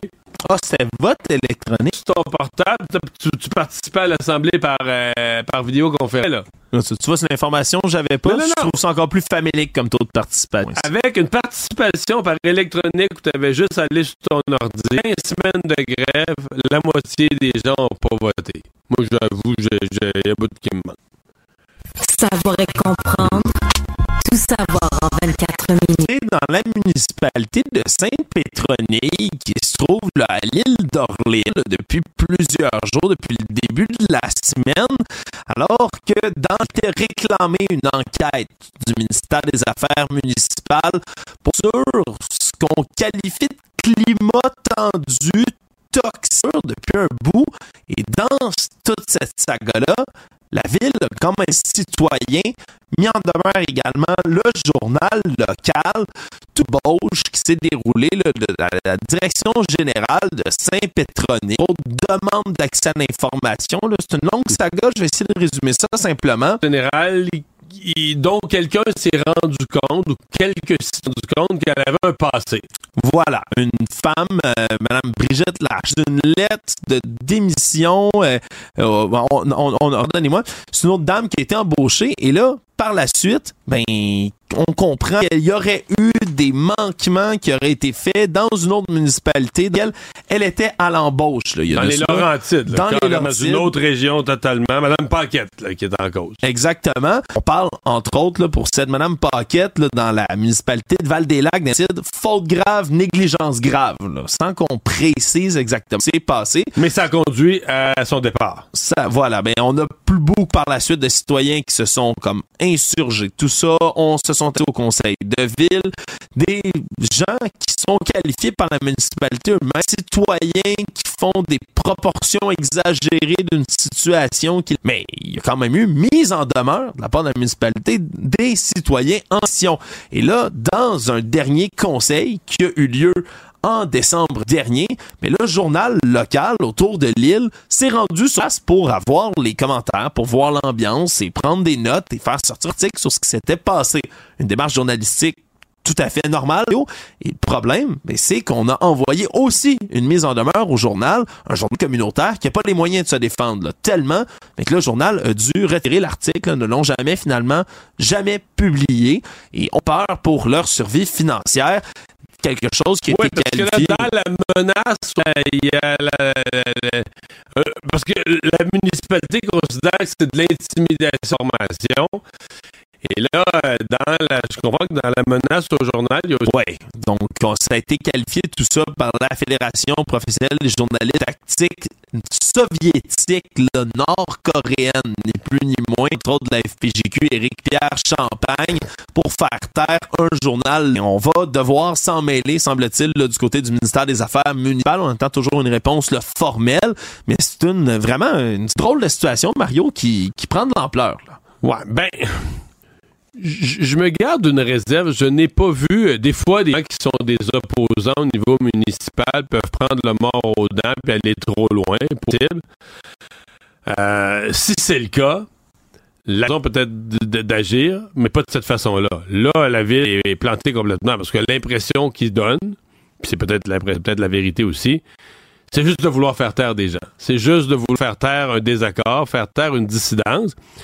Et est-ce que cette dissidence parce que, tu sais, c'était des fois, tu as des projets, tu te dis, OK, mais la personne concernée, c'est une personne qui était intéressée, qui, tu sais, aurait voulu, mettons, ils ont donné un contrat, l'autre aurait voulu avoir le contrat, là, tu comprends son intérêt, mais dans ce cas-ci, les gens semblent pas avoir d'autres intérêts que l'intérêt que leur municipalité soit bien administrée. Ils découvrent que euh, quelqu'un a potentiellement des problèmes. Ben, que la personne qu'on vient d'embaucher chez eux pour gérer la municipalité, en tout cas au niveau euh, direction générale, au niveau employé, ben, c'est une personne qui s'est fait mettre dehors ailleurs pour des motifs qu'on n'a pas toutes, là, mais qui semblent quand même, on parle, tu l'as dit, faute grave. Oui. Ben, moi, si je suis dans un village, tu me disais, on vient d'embaucher comme DG quelqu'un qui s'est fait mettre dehors pour faute grave, ouais, tu sais, je, poserais des questions. Je pas dire que la personne ne peut plus jamais travailler. Peut-être que c'est des fautes qui s'expliquent en entre mais, c'est sûr que si moi je suis un citoyen contribuable qui paye un gros compte de taxes dans ce municipal, je pose des questions. Oui, donc ce sera un cas à suivre, certainement, on verra bien. Le stade des affaires municipales va décider de mener une enquête dans ce dossier-là. Le monde. On a l'économique qui nous parvient d'ici, Mario, alors qu'on a une demande d'injonction posée pour demander la suspension d'un projet l'un des plus gros. L'histoire du Québec, Mario, l'usine de batterie Nordvolt en montée. Déjà, il y a des problèmes avant même qu'on ait commencé officiellement. La CONS a été déposée aujourd'hui à la Cour supérieure du Québec et c'est le Centre du droit de l'environnement avec trois citoyennes qui déposent ça. Oh, je devrais être étudié dès demain le Haut Palais de justice de Montréal. Mais que de la destruction de milieux humides, de la destruction d'arbres à cet endroit-là, ce qui n'a pas été nié par Nordvolt, qui a commencé la nuit, qui a été diffusée par divers citoyens, ben, l'abattage d'arbres sur qu'on va devoir utiliser pour construire cette usine-là. On parle de pas moins d'arbres vivants, 5300 arbres morts qu'on doit là. Et on veut obtenir une suspension des travaux dès cette semaine du côté droit de l'environnement c'est certain quelque part qu'il allait avoir du grabuge autour de la construction de Là. Oui, en même temps, euh, je serais tenté de dire, ces gens-là, s'ils sont convaincus que c'est un milieu précieux, parce que ça, c'est un terrain industriel, c'était une usine d'armement qu'il y avait là avant. Ils ont fait des explosifs, ils ont fait des armes, ils ont fait de la peinture. Fait... C'était vraiment une usine, usine industrielle. C'est de l'industrie Ça a fermé des années 80. Mais si vraiment tu penses que là, c'est devenu un terre d'arbres précieux, des milieux humides, il fallait qu'ils fassent leur démarche avant pour aller voir le gouvernement et dire là, euh, ça peut plus. Parce que ce terrain-là, là, le gouvernement du Québec, là, nos, nos porte-paroles à l'étranger, représentants d'investissement Québec, là, ils se promènent depuis des années avec des géographiques en dessous du bras, en montrant à nous autres au Québec, on a quelques grands terrains industriels. Bécancourt, celui-là sur la rive sud. sais, des terrains de ce grosseur-là, on n'a pas un million, là. Non. Qui peuvent accueillir des, méga usines. Donc, tu dis, mais là, si vraiment tu penses qu'on a là un terrain d'une valeur écologique exceptionnelle, tu dirais, hey, transformez ça en parc national, là. Enlevez-lui le caractère industriel. Mais une fois que tu y laisses le caractère industriel, que le terrain était industriel avant et réutilisait des fins industrielles, ben là, c'est ça qui est ça. On a d'autres terrains, on a d'autres terres protégées, on a des parcs à grandeur du Québec, il y a des immenses parcs. Ça, c'est pas un parc, c'est un terrain zoné industriel qui a déjà eu de l'industrie et qui va en avoir encore. Oui, et d'ailleurs, on dit qu'il y a un permis d'intervention en milieu humide qui a été délivré par le ministère de l'Environnement à la compagnie. Tout savoir en 24 minutes. On a appris aujourd'hui en conférence de presse euh, de la bouche de l'OTAN qu'on va effectuer le plus gros exercice militaire depuis la guerre froide. Le gigantesque exercice qui a été annoncé, qui va avoir en Europe. on parle de 90 000 soldats de l'OTAN, des 32 membres qui vont se diriger là-bas. On parle de 50 navires, 80 avions, 1100 véhicules de combat. Donc le plus gros qu'on appelle le War Game depuis l'exercice Reforged 1904 durant la guerre froide. Et on se comprend, même si on le nomme pas directement comme ça, un scénario qui nous opposerait le temps à un adversaire de taille comparable. Et tout ça, petit caractère, c'est la Russie. Résumer l'actualité en 20 Pour savoir ce qu'il y a à comprendre, Mario Dumont. Isabelle Maréchal. Tous les trois mois, il faut que tu arrives avec un nouveau produit. Là. Tout le temps, tout le temps, tout le temps, tout le temps. Mario Dumont. Comme on dit en québécois que ça a fessé, là. La rencontre, Maréchal Dumont. Je sais pas comment on va y arriver. Bonjour Isabelle. Bonjour Mario. Alors, tu veux me parler du métier d'enseignant qui a été au cœur de l'actualité ces dernières semaines, de leur travail dur et qui en décourage certains. Ben, je veux surtout te, te dire que en ce moment, ce qu'on entend, c'est une grande déception par rapport aux négociations finalement, parce que là, on est en train de colliger les votes de, des enseignants à la suite des négos face aux offres patronales, face aux, offres du gouvernement. Puis, puis finalement, ce qu'on ce qu'on entend, c'est qu'il y a eu des recommandations pour euh, ne pas aller de l'avant, c'est-à-dire refuser l'offre euh, gouvernementale. Là, on voit que ça passe, ça tout juste la note de On voit que le monde ils même pas allé voter, puis même s'il y avait même pas à se déplacer, là, que ça se faisait euh, même Mm. euh, euh, virtuellement. Mais je pense que c'est des gens qui auraient voté pour l'entente là, qu'on a découragé d'aller voter. Là. Ou- ou- Ouais, mais tu sais, quand tu regardes, c'est 58% avec 42 des, des, des membres, ça fait pas beaucoup de, de gens qui ont voté pour dans une... Non. une- Mais je te rappellerai que la grève avait été déclenchée par 6% des enseignants. C'est sûr. T'as as raison. Ouais. Mais, mais, mais après, on a Mm. vu sur les lignes de piquetage, puis on a vu l'engagement d'un grand nombre Oui, d'enseignants. ça, c'est vrai. Fait que C'est c'est sûr qu'il y en a, tu sais, il y a toujours une gang qui est plus plus, plus radicale que d'autres, surtout la FAE, puis qui mène le, le sais, qui mène la barque pour les autres, les autres suivent, mais ils sont quand même d'accord qu'on aille vers là. Puis je pense que c'est ce que nous ont dit les enseignants tout au, long de, de ces semaines, euh, quasiment des mois là, de, de négo, et surtout à la FAE, 22 jours, tu sais, de ça a quand même été très difficile, on l'a beaucoup dit, ils ont témoigné de ça. Mais moi, ce qui m'inquiète, c'est que depuis les dernières heures, j'assiste à de la démission en direct d'enseignants. Des enseignants. Écoute, j'écoutais une entrevue hier. Dans l'entrevue, l'enseignant qui était interviewé a démissionné. Carrément. Et moi, ça, j'en ai beaucoup qui m'appellent parce que j'ai fait un documentaire sur, sur la, la- démission de beaucoup de gens dans la société québécoise. Je pense qu'il y a un phénomène de démission dont j'aurai l'occasion de te reparler. Et euh, j'ai un documentaire qui sort mercredi prochain, le, le 24 janvier à Té- Télé-Québec, là-dessus, justement. Et il y a des profs là-dedans. Puis, au cours des derniers jours, moi, j'en- j'entends ces gens-là qui disent, moi, ça me tente, ça me tente plus. là.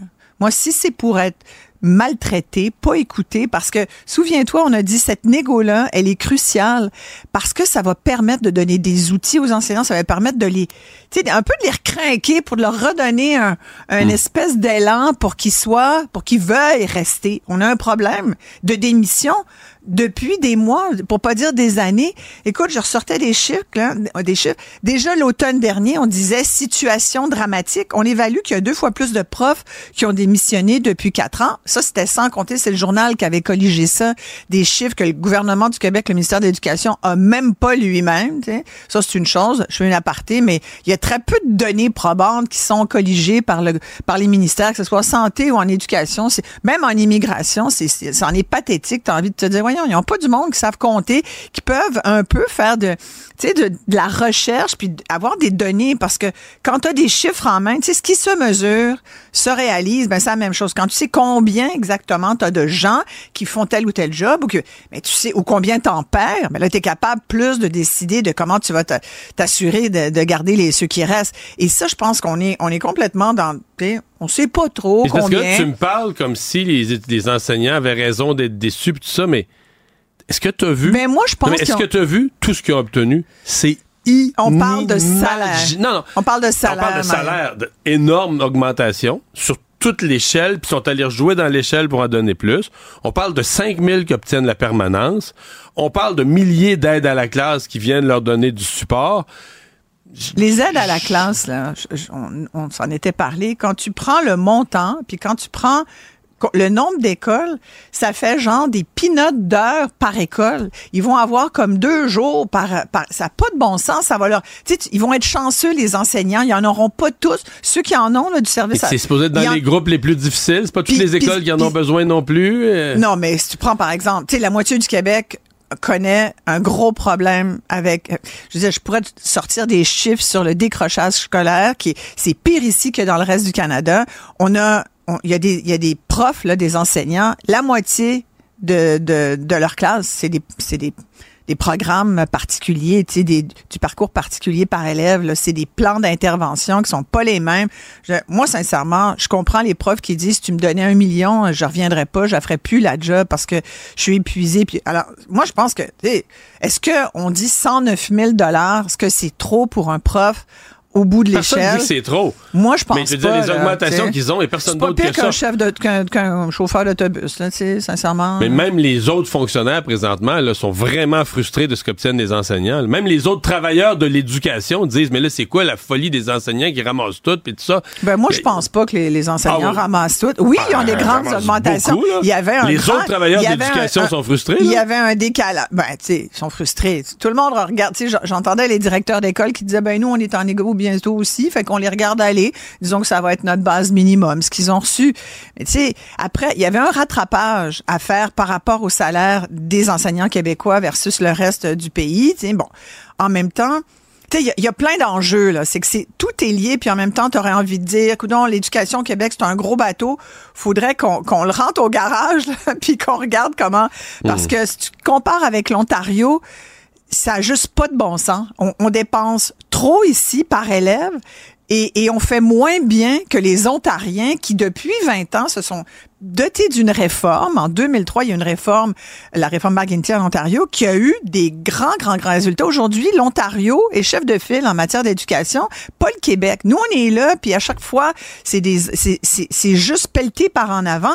Moi, je trouve que cette négo-là, je comprends les enseignants d'être frustrés. Oui, ils l'ont eu sur le salaire. On peut dire, hey, ils l'ont eu sur d'autres choses aussi. Mais là pas où ils l'ont pas, pas tant. Mais là où ils l'ont pas eu, c'est des choses qui Ils ont demandé de l'aide. Ils ont demandé Oui. d'avoir du soutien à la trois- classe. Qui demanderait 3, 4, 5 000 nouveaux enseignants. Oui, et c'est pour ça que je te parle de Alors, démission. si le gouvernement signe ça, qu'est-ce qui va arriver l'automne prochain? On va dire au gouvernement, ben, t'es un beau cave, là, t'as signé un engagement de créer des milliers de classes, puis t'as pas, t'as pas les profs. D'où l'importance de retenir les profs qui sont là. Ben là, comment t'y retiens? C'est avec une paye, là? Ben, c'est pour ça que le gouvernement leur a donné en moyenne 23,5% d'augmentation euh, sur 5 ans parce qu'ils se disent euh, mais ils disent que c'est du mépris. Mais là, ils disent que c'est du mépris, le Mais c'est gouvernement. parce que le salaire ne change pas tout. Tu sais, t'as beau dire, puis ils vont avoir Non, 8 mais- 000 dollars en plus s'ils n'ont pas d'aide finalement. Mais tu sais, d'abord, premièrement, c'est imposable. Puis donc, t'as pas 8 000 que tu peux garder dans tes poches puis partir dans un tout inclus avec ta famille. Puis c'est une façon d'acheter le fait. T'achètes le statu quo. Tu te dis, regardez, on va vous donner ça parce que c'est sûr qu'on les aura pas les bras. Comme tu viens de dire, on les aura pas les 5 000 enseignants. Fait que vous allez être comme être obligé de continuer. En fait, tu sais, c'est malheureux, mais il y a un, un- c'est pour ça que je te dis, c'est une réforme qu'il faut, mais pas. Moi, je pense que la réforme de Drainville qui donne plus de pouvoir au ministre, tant mieux pour lui, mais ça change rien dans la vie des enseignants, tu comprends? C'est une vraie réforme de l'éducation, des moyens, des outils, de comment on s'y prend. Est-ce que c'est normal que ça soit des autobus scolaires qui gèrent l'horaire des, des écoles? Est-ce que c'est normal que, de, que, que le privé est autant? Mais moi, je vais te dire. faut tout moi, tu me le demandes. faut je tout vais te dire, je vais, rebrasser. je vais te dire qu'un syndicat comme le FAE, Ouais, mais là, il c'est n'y a ça. aucune réforme qui est possible. Ouais, non, mais c'est sûr. Tout parti politique, Ouais. N'importe quel des quatre partis politiques, n'importe quel ministre, il se lance dans une réforme, il est sûr de se planter. Mais la FAE en ce moment a un grand, grand, grand, euh, une grande analyse à faire aussi de sa gestion à l'interne. Je pense que ça doit brasser pas Ben mal là, parce que quand tu vois les Ben, ils sont divisés complètement. Ils l'étaient déjà alors qu'il fallait quand même qu'ils aillent sur les lignes de piquetage puis euh, qu'ils gardent le fort puis qu'ils gardaient le moral. Mais moi, moi je vois ça. Je te dis, il va y avoir plus de démissions encore cette année. Euh, des, des enseignants qui vont partir faire d'autres choses. Ils ont eu 22 jours ceux de la FAE pour se trouver une autre job. Il y en a qui l'ont fait. Puis ils se sont rendus compte que finalement, il y avait une vie après l'enseignement. Puis des fois, c'est malheureux parce qu'ils aiment les, les, les enfants dont ils s'occupent, nos enfants. Mais en même temps, tu sais, jusqu'à jusqu'à quel point tu peux accepter de pas être entendu puis de pas avoir les bons outils pour travailler. C'est ça le travail de demain, c'est d'avoir des vrais bons outils. Puis Mais là, on leur donne a- quoi? Ouais, mais je pense qu'il n'y a plus personne qui sait ce qu'ils veulent. Là. Au gouvernement, ils sont complètement découragés. Personne ne sait ce qu'ils veulent. En fait, la seule chose qu'on comprend qu'ils veulent, c'est qu'ils voudraient qu'il y ait des milliers d'enseignants de plus, puis on les a pas. Fait que là, Mais c'est comme- l'organisation du travail qu'il faut revoir. C'est l'organisation. Ils demandaient de réviser, par exemple, les classes. Le, la façon dont Oui, on gère les veulent- classes. Parce qu'ils veulent pas le dire, parce qu'ils savent que les parents sont contre. Mais ils veulent qu'on crée des classes spéciales, des milliers de classes spéciales pour sortir les enfants en difficulté des classes Mais régulières. pourquoi on le dit pas? Je veux dire, Ben non, parce qu'eux, ils veulent pas. Ils ont, ils a- gardé l'appui des parents parce qu'ils n'ont pas dit la vérité. S'ils avaient dit ça, les parents d'enfants en difficulté auraient dit. mais, mais, mais tout parent québécois a avantage à ce que l'école publique québécoise soit forte et qu'on ait la bonne façon de faire. Parce que là, ce que, ce que font les gens, c'est qu'ils ont tellement pas confiance en l'école publique. Ils, ils travaillent fort pour envoyer leur enfant au privé en se disant, ben au moins au privé, il va vraiment avoir d'éducation. C'est ça, qui marche pas non plus. Ça va être plus fort que jamais l'année Ouais. prochaine, la Oui. volonté d'aller au privé. Merci, Oui. Isabelle. Merci Mario. Les rencontres de l'art. Lieu de rencontre où les idées se bousculent. Où la libre expression et la confrontation d'opinions secouent les conventions. Des rencontres où la discussion procure des solutions.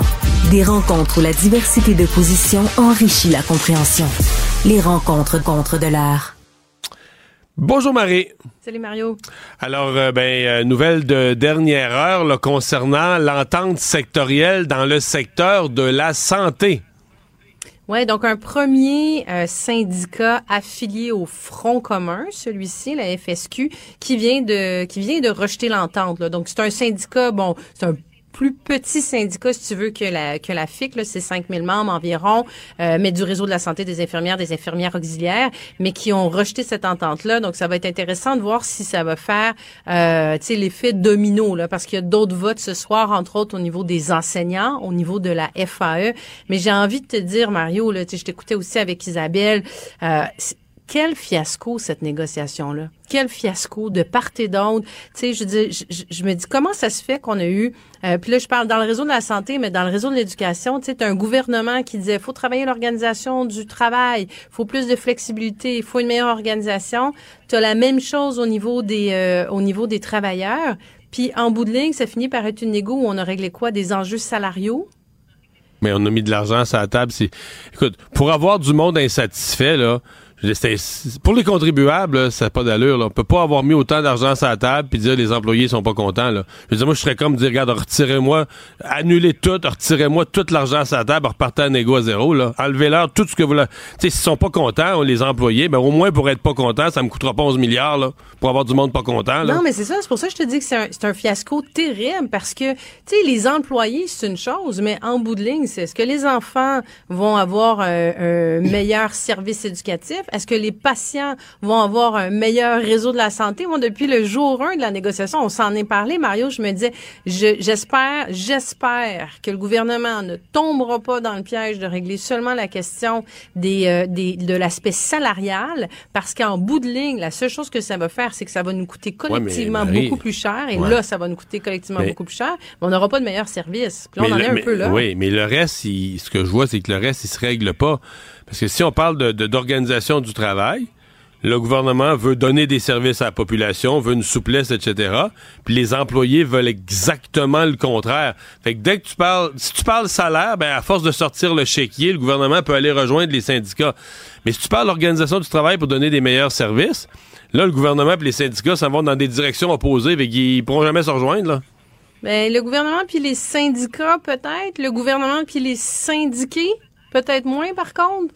Tu sais, je regardais, là, là, ça commençait, Ouais, là, justement, à Laval, là. Tu sais, on- y tantôt, il y avait un, un ASN, il y avait un Vox Pop, là, des enseignants qui rentrent puis qui disent, on s'attend à être déçus. Mario, 60% des élèves de ta classe doivent être avec un plan d'intervention pour que on commence à dire, Hum, il faudrait peut-être qu'on donne un petit coup de main dans ton quotidien. Tu sais, je dire, écoute, c'est évident qu'ils sont, puis là, je dire, oui, tu peux dire, ah ouais, ils ont deux mois de congé, puis ils sont en vacances à Noël, puis ils ont un bon salaire, mais ils peuvent mettre à bout. Écoute, ça doit être, puis oui, on peut dire il n'y a pas de solution, mais à un moment donné, il faut que le gouvernement aussi reconnaisse que c'est un enjeu. Mais là, ça veut dire que pour la santé, tout est reparti à zéro. La FSQ, la, partie santé de la FSQ a- est en train de refuser l'entente. Puis la fixe, c'est pas encore réglé. Fait que- fixe, c'est pas réglé, puis ça nous dit pas que ça va être, euh, ça va pas l'air d'aller dans la bonne direction non plus. C'est toute la question du temps supplémentaire obligatoire, Ouais. entre autres, fait que euh, qui tout est ce un qui est santé, là, tout ce qui est santé, c'est comme on dit, c'est morpionné correct là. Oui, oui, absolument. Eh, Puis, tu sais, faut que ça se règle, cette question-là du temps supplémentaire obligatoire. T'attireras jamais des infirmières dans le réseau public. Si je te disais, Mario, je vais te faire faire un 12 heures, puis t'es une maman monoparentale, puis t'as une petite fille de 4 ans à la maison, puis, oh, surprise, à la fin de ton chiffre, je te dis, ah non, non, j'ai encore besoin de toi, puis c'est pas une option, je vais te faire faire un autre 6 heures. Tu sais, je dis, tu- tu- Mais ce que je comprends, j'ai vu des chiffres, il y en a beaucoup moins quand même. Là. Ça, ça semble s'être amélioré considérablement, là, ce, ce volet-là. Peut-être pas partout, peut-être qu'il reste certains établissements délinquants, mais on dit que dans beaucoup d'établissements, ça se serait amélioré. Et je veux t'entendre sur euh, Pierre euh, qui aujourd'hui, là, parlant de, euh, de, de, de, de construction, d'habitation, a qualifié euh, d'incompétents les deux maires des grandes villes du Québec, là, le maire de Québec, la mairesse de Montréal. Écoute, il a sorti son petit livre euh, Faire de la politique à la Donald Trump euh, ce matin en prenant, il a pas pris sa petite camomille, il s'est dit tiens, qui c'est que je pourrais insulter dans un dossier aujourd'hui? Ah ben le dossier du logement, de la crise du logement. Puis effectivement, il s'est attaqué aux deux euh, deux principaux maires euh, euh, du Québec. Bon, par la bande, on s'entend qu'il insulte l'ensemble des maires du Québec parce qu'il n'y a pas juste à Québec puis à Montréal qui a un retard dans les mises en chantier. Là. Il est important à Montréal et Québec autour de 40% mais tu vas à Drummondville, il est à 30 tu sais. Donc, je veux dire, le- le- même l'Union des municipalités du Québec a réagi aujourd'hui. Écoute, tu sais, il fait, là, il joue la carte de la division, il parle à sa base, euh, tu sais, ça, ça, c'est du grand Pierre Poilievre. Hmm. Mais gagnes-tu des points au. Québec avec ça? Ben écoute, Éric Duhem a fait ça un petit peu aussi, là, de dire, euh, je, je, il a joué là-dedans. Là, je vais parler juste juste à ma base, ben, parce qu'il y a une base effectivement qui euh, qui est déçue, qui est fâchée contre les élus actuels. Euh, donc il se dit, ben je vais aller faire, je vais alimenter ça, je vais aller brasser les braises de, ce stock-là. Moi, je, je pense pas qu'il va faire des points avec ça, tu parce que en- entre autres dans ce dossier-là, je pense que le monde en a un peu soupé là, de voir, tu le provincial qui accuse le fédéral, le municipal qui accuse le provincial, puis là, t'as, t'as, t'as Poilievre qui accuse aussi. Tu sais, à un moment donné, pouvez-vous, il y a du monde qui ont pas de toit sur la tête, qui ont des loyers qui ont aucun bon sens. Ouais. Tu sais, on peut-tu se Ils, mettre un ils peu en aimeraient voir leurs élus là? travailler un petit peu euh, ensemble. Euh, merci beaucoup, Marie. Au revoir. rien, Mario, à demain. Les vraies questions. Les vraies questions. Dans une lettre adressée à Justin Trudeau, François Legault exhorte le premier ministre à freiner l'arrivée massive des demandeurs d'asile. On va y revenir dans un instant avec nos analystes politiques. Emmanuel Latraverse, Mario Dumont et Paul Larocque sont avec nous. Bonsoir. Bonsoir. Mais commençons d'abord par euh, cette nouvelle qui est, qui est en développement ou presque parce qu'il y a eu énormément de réactions. Le chef du Parti conservateur du Canada, Pierre Poilievre, qui a écrit ceci sur X. Chute massive de la construction au Québec, tandis que Trudeau verse des milliards aux maires incompétents, marchands et plantes, bloque des chantiers. Euh, il prétend que lui, lorsqu'il sera premier ministre du Canada, ce sera différent. Mario, est-ce qu'il est allé trop loin? Ben, c'est absolument inutile. Moi, j'aime pas ça du tout. Euh, je veux dire, moi, je crois en une politique de civilité, de respect des autres, euh, dans des désaccords qui sont nécessaires, là, qui arrivent en politique. Moi, je vois pas l'utilité de ça. Euh, je trouve plutôt intéressante là, sa politique là-dessus de lier euh, le versement de fonds à l'efficacité des villes. Tu sais, t'es un gouvernement supérieur, tu peux mettre des incitatifs quand tu veux accélérer des choses. Donc, tu peux le faire. Mais si, mettons que tu fais ça, là, lui, mettons, d'abord, il faut qu'il se fasse élire. Puis s'il se fait élire, puis il implante son programme où il force les villes à être plus efficaces pour leur donner l'argent, ben, techniquement, le jour 1 de ta nouvelle politique, t'es censé, toi, t'es le chef d'orchestre en avant, t'es censé espérer que toutes les maires des villes embarquent. T'es pas supposé être en mode confrontation, puis c'est toutes des innocents. Ben, Mm. Tu sais, t'es censé être en mode. Puis là, après ça, s'il y en a qui obtempèrent pas, s'il y en a. Tu sais, là, tu vas utiliser tes outils pour faire bouger les choses. Mais de partir avec l'idée que les gens qui sont pas d'accord avec moi, puis même, avant même d'en avoir discuté, c'est toutes des caves. Moi, je- j'ai jamais pensé à faire la politique de même. Bien résumé, Mario. Paul? Mario a parfaitement euh, Mm. résumé. Ben, évidemment, il y a le fond et, et il y a la forme. Euh, bien sûr que euh, les- il y a des problèmes dans les villes là, sur le- par rapport à la crise du logement euh, et personne va nier ça. Mais en même temps, je dis euh, la forme. On n'a pas l'habitude de ça euh, au Québec, au Canada, de ce type de, de politique. Il faut le dire. C'est un peu la recette de Trump aux, aux États-Unis, euh, peut-être en, en- en moins pire un peu. Là, Trump qui encore aujourd'hui traitait son adversaire Nikki Haley de, de cervelle d'oiseau. Il faut le faire. Mais en même temps, ça donne quoi à Pierre Poilievre de, de traiter Valérie Plante euh, d'incompétente et Bruno Marchand à Québec, nommément, en les nommant là, sur, euh, euh, sur, sur ce qu'il a écrit. Et puis, bon, euh, qu'est-ce qu'il a gagné de ça, sinon euh, donner de l'eau au moulin à, à- probablement à Justin Trudeau. C'est écrit dans le ciel là, que euh, les libéraux vont, vont tenter le plus souvent possible de mettre Donald Trump et, et Pierre Poilievre dans la même phrase pour euh, les associer. Oui. Ben Emmanuel, justement, pourquoi il a fait ça? Qu'est-ce qu'il a à gagner en faisant ce type de déclaration? Écoute, je ne suis pas d'accord avec ce style de politique. Vous le savez, je partage l'opinion de mes collègues que ça sert à rien, ça n'améliore pas la qualité du débat. Sur la forme, sur la forme, ben, dans les faits, moi, je pense qu'il y a plein de gens qui nous écoutent ce soir qui vont dire, bon, en voilà un politicien qui dit les vraies affaires. Puis ça, c'est la façon dont Pierre Poilievre fait de la politique. Et, euh, et il est là, son, son calcul électoral. Et il sait très bien que de toute façon, les gens qui sont des partisans de Bruno Marchand et de Valérie Plante ne voteront jamais pour lui. Ça, c'est numéro un. Le pire problème dans ce qu'il a dit, cependant, il faut le souligner, c'est le fond. Justin Trudeau ne verse pas de l'argent Voilà. à Valérie Plante et à Bruno Marchand au Québec. C'est la seule province où Justin Trudeau ne donne pas de l'argent aux villes, mais où il doit passer par le gouvernement du Québec via une entente qu'on a signée avec le gouvernement Legault et qui était dans la mise à jour économique, numéro un. Numéro deux, dans les villes du reste du pays où le gouvernement Trudeau verse de l'argent directement aux villes pour construire, il le fait justement, exclusivement, dans les villes où il y a eu des changements majeurs aux règles de zonage, Ouais. aux règles d'approbation. C'est le but de toute cette petite tournée là, que fait M. Trudeau depuis le mois de septembre quand il débarque dans une ville pour dire Ah, ici, à Hamilton, on va construire 2000 logements. Mais c'est parce qu'il y a eu des changements majeurs. Alors, il y a tort sur la forme, même si c'est de l'électoralisme. Mais le pire dans tout ça, c'est qu'au-delà de la qualité de sa proposition, il y a tort sur le fond de sa critique à l'égard de M. Trudeau. C'est vrai, c'est un peu comme défoncer une porte déjà, dé- déjà ouverte là, qu'il a. Oui, c'est un peu les réponses de, de- de Bruno Marchand et Valérie Ouais. Plante. Finalement, il ne comprend pas comment ça fonctionne réellement. Bon, si on revient à la lettre de François Legault à Justin Trudeau, M. Legault écrit noir sur blanc Nous sommes tout près du point de rupture. Tu es d'accord avec ça, Mario? Bon, ouais, sur le plan des faits, politiquement, on comprend que cette lettre-là, il y a une stratégie. Là. François Legault sent que lui-même, sa politique d'immigration, euh, il en reçoit plus que prévu, euh, de l'immigration euh, temporaire des étudiants. Et donc, il envoie le- la patate chaude du côté de Justin Trudeau, là, qui a une stratégie politique dans la sortie de ça aujourd'hui. Mais sur le fond, tu prends la lettre du début à la fin, c'est tout vrai. Là que le Québec reçoit plus que sa part. On est 22% de la population du Canada. On reçoit à peu près la moitié euh, des demandeurs d'asile du Canada. Euh, que ça coûte cher, que c'est une pression. On le voit à l'écran, l'ouverture de 1150 classes d'accueil. C'est une pression énorme sur l'éducation, sur le manque de profs, sur le manque de logements. Ça coûte cher. On parle de centaines de millions de dollars. Et, que le gouvernement fédéral, donc, devrait faire un meilleur travail de gestion des frontières, de gestion des visas, euh, devrait payer sa, facture, devrait répartir les, demandeurs d'asile à travers Mhm. le Canada. Tu sais, la lettre, là, tu la prends du début à la fin. C'est là. C'est tout vrai, c'est factuel, c'est solide, c'est béton, là. Euh, et juste avec les, les classes d'accueil, Paul, 1150 classes d'accueil, ça c'est pour l'année scolaire qui a commencé il y a de ça quelques mois.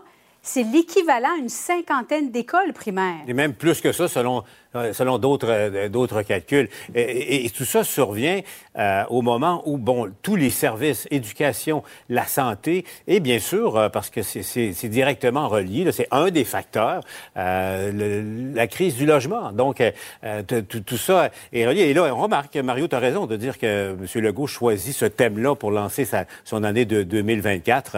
Euh, c'est de la bonne vieille... Hein? Ouais, mais en même Ben- temps, c'est de la vieille, de la vieille recette à Québec. hein. C'est, la faute à Ottawa. C'est la vieille recette à Québec de taper sur Ottawa. Ça a bien marché pour M. Legault de le faire dans le contexte de l'immigration, mais il ne fera pas l'économie euh, d'une partie du problème que lui contrôle, qui est la question des étudiants étrangers, qui sont les vaches à lait des universités et où on a des petits projets ici et là pour les loger, mais ça exerce une pression immense. Puis la question des travailleurs étrangers euh, temporaires. Et ça, c'est vrai que Québec ne contrôle pas tout il peut, ce qu'il peut resserrer la partie qu'il contrôle, mais surtout, c'est son silence à l'égard de tous les travailleurs étrangers temporaires que contrôle Ottawa.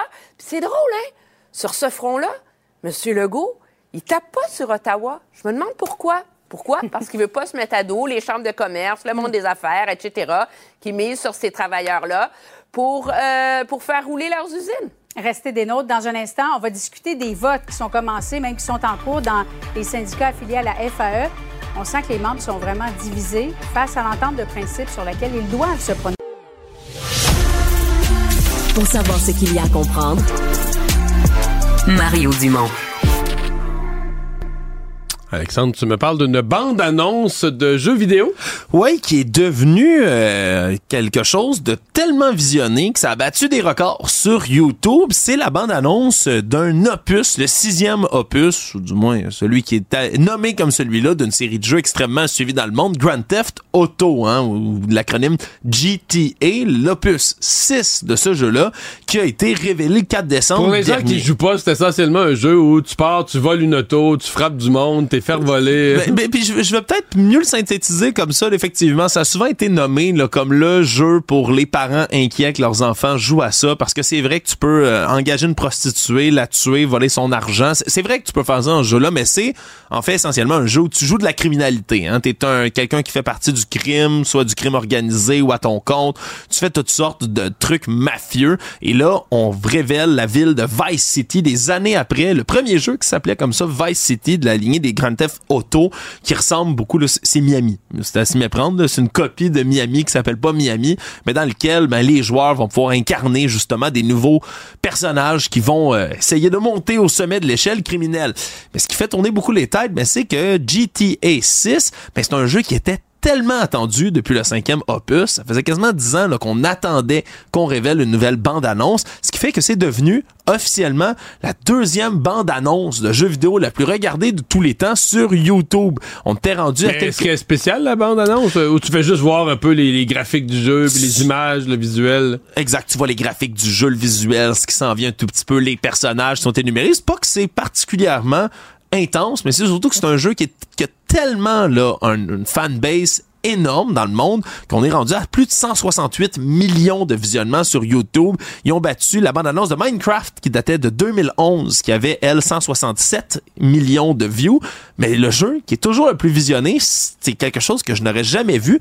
C'est un jeu pour téléphone cellulaire qui s'appelle Subway Surfers, qui lui a là vraiment des dizaines et des centaines de millions de visionnements, 361 millions Mais de voyons. visionnements. Ben, c'est, un jeu, moi j'ai jamais joué de ma vie, j'ai aucune idée c'est quoi, mais semble-t-il a 4 milliards de téléchargements de ce jeu-là, un petit jeu pour téléphone cellulaire. Mais tu sais, euh, sur Wikipédia, là, les affaires les plus recherchées de l'année 2023, qui ont fait le bilan, c'est toutes des affaires des sports suivis en Inde, des choses suivies en Inde. Merci, Alexandre. Mario Dumont. Une feuille de route impressionnante. Un curriculum vitae aussi long que le pont de la Confédération. Curriculum vitae aussi long que le pont de la Confédération. Alors, tout d'abord, on a appris au début euh, du bulletin, en toute fin d'après-midi, il y a une première association en santé qui est affiliée avec le Front commun qui a rejeté l'entente très, très fortement, 90% Euh, Réaction, Mario, d'abord? Ouais, c'est une mauvaise nouvelle. Ça veut dire Mm. que pour dans le secteur de l'éducation, on a l'impression que ça va passer serré. Ça va peut-être passer, peut-être pas non plus. Mais dans le secteur de la santé, tu as déjà la FIC qui n'a pas encore réglé. Tu as déjà la FIC avec qui c'est pas réglé.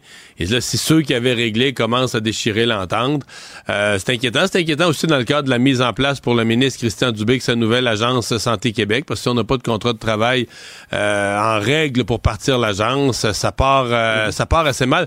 Je dois dire que mon avis, bon, là, on nous dit que les syndiqués sont choqués. Tu sais, moi, parler pour le reste du monde, moi. Euh, tu sais, je pense que le contribuable moyen, qui était pas contre les syndiqués, bon, qui trouvait qu'il était exigeant un peu, puis la monnaie, on attend dans le temps des fêtes notre gouvernement a réglé, puis là, on constate que notre gouvernement a réglé, mais il a sorti le chéquier, mais pas un peu, là.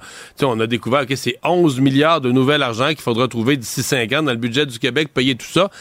Mais tu sais, si on avait l'espoir de dire, ben, au moins, les employés vont rentrer heureux, puis les écoles vont aller mieux, les hôpitaux vont aller mieux, on va avoir des meilleurs services, tu sais, le contribuable moyen serait un peu encouragé. Je pense que le monde, présentement, sont déprimés en cibole. Oui. Emmanuel, on avait peut-être un peu mal géré les attentes euh, face à ces Ben négociations? non, mais c'est sûr, là. Je veux dire, ça, euh, on l'a vu, on, le craignait pendant les, les journées de grève et on s'en est parlé. Est-ce que, est-ce que, moi, je pose la question, est-ce que c'est un effet boule de neige? Ça fait une semaine qu'on parle des profs Voilà. qui sont mécontents, qui vont aller au front, qui vont tenir tête. Ben, est-ce que c'est en train de contaminer la réaction des autres syndicats?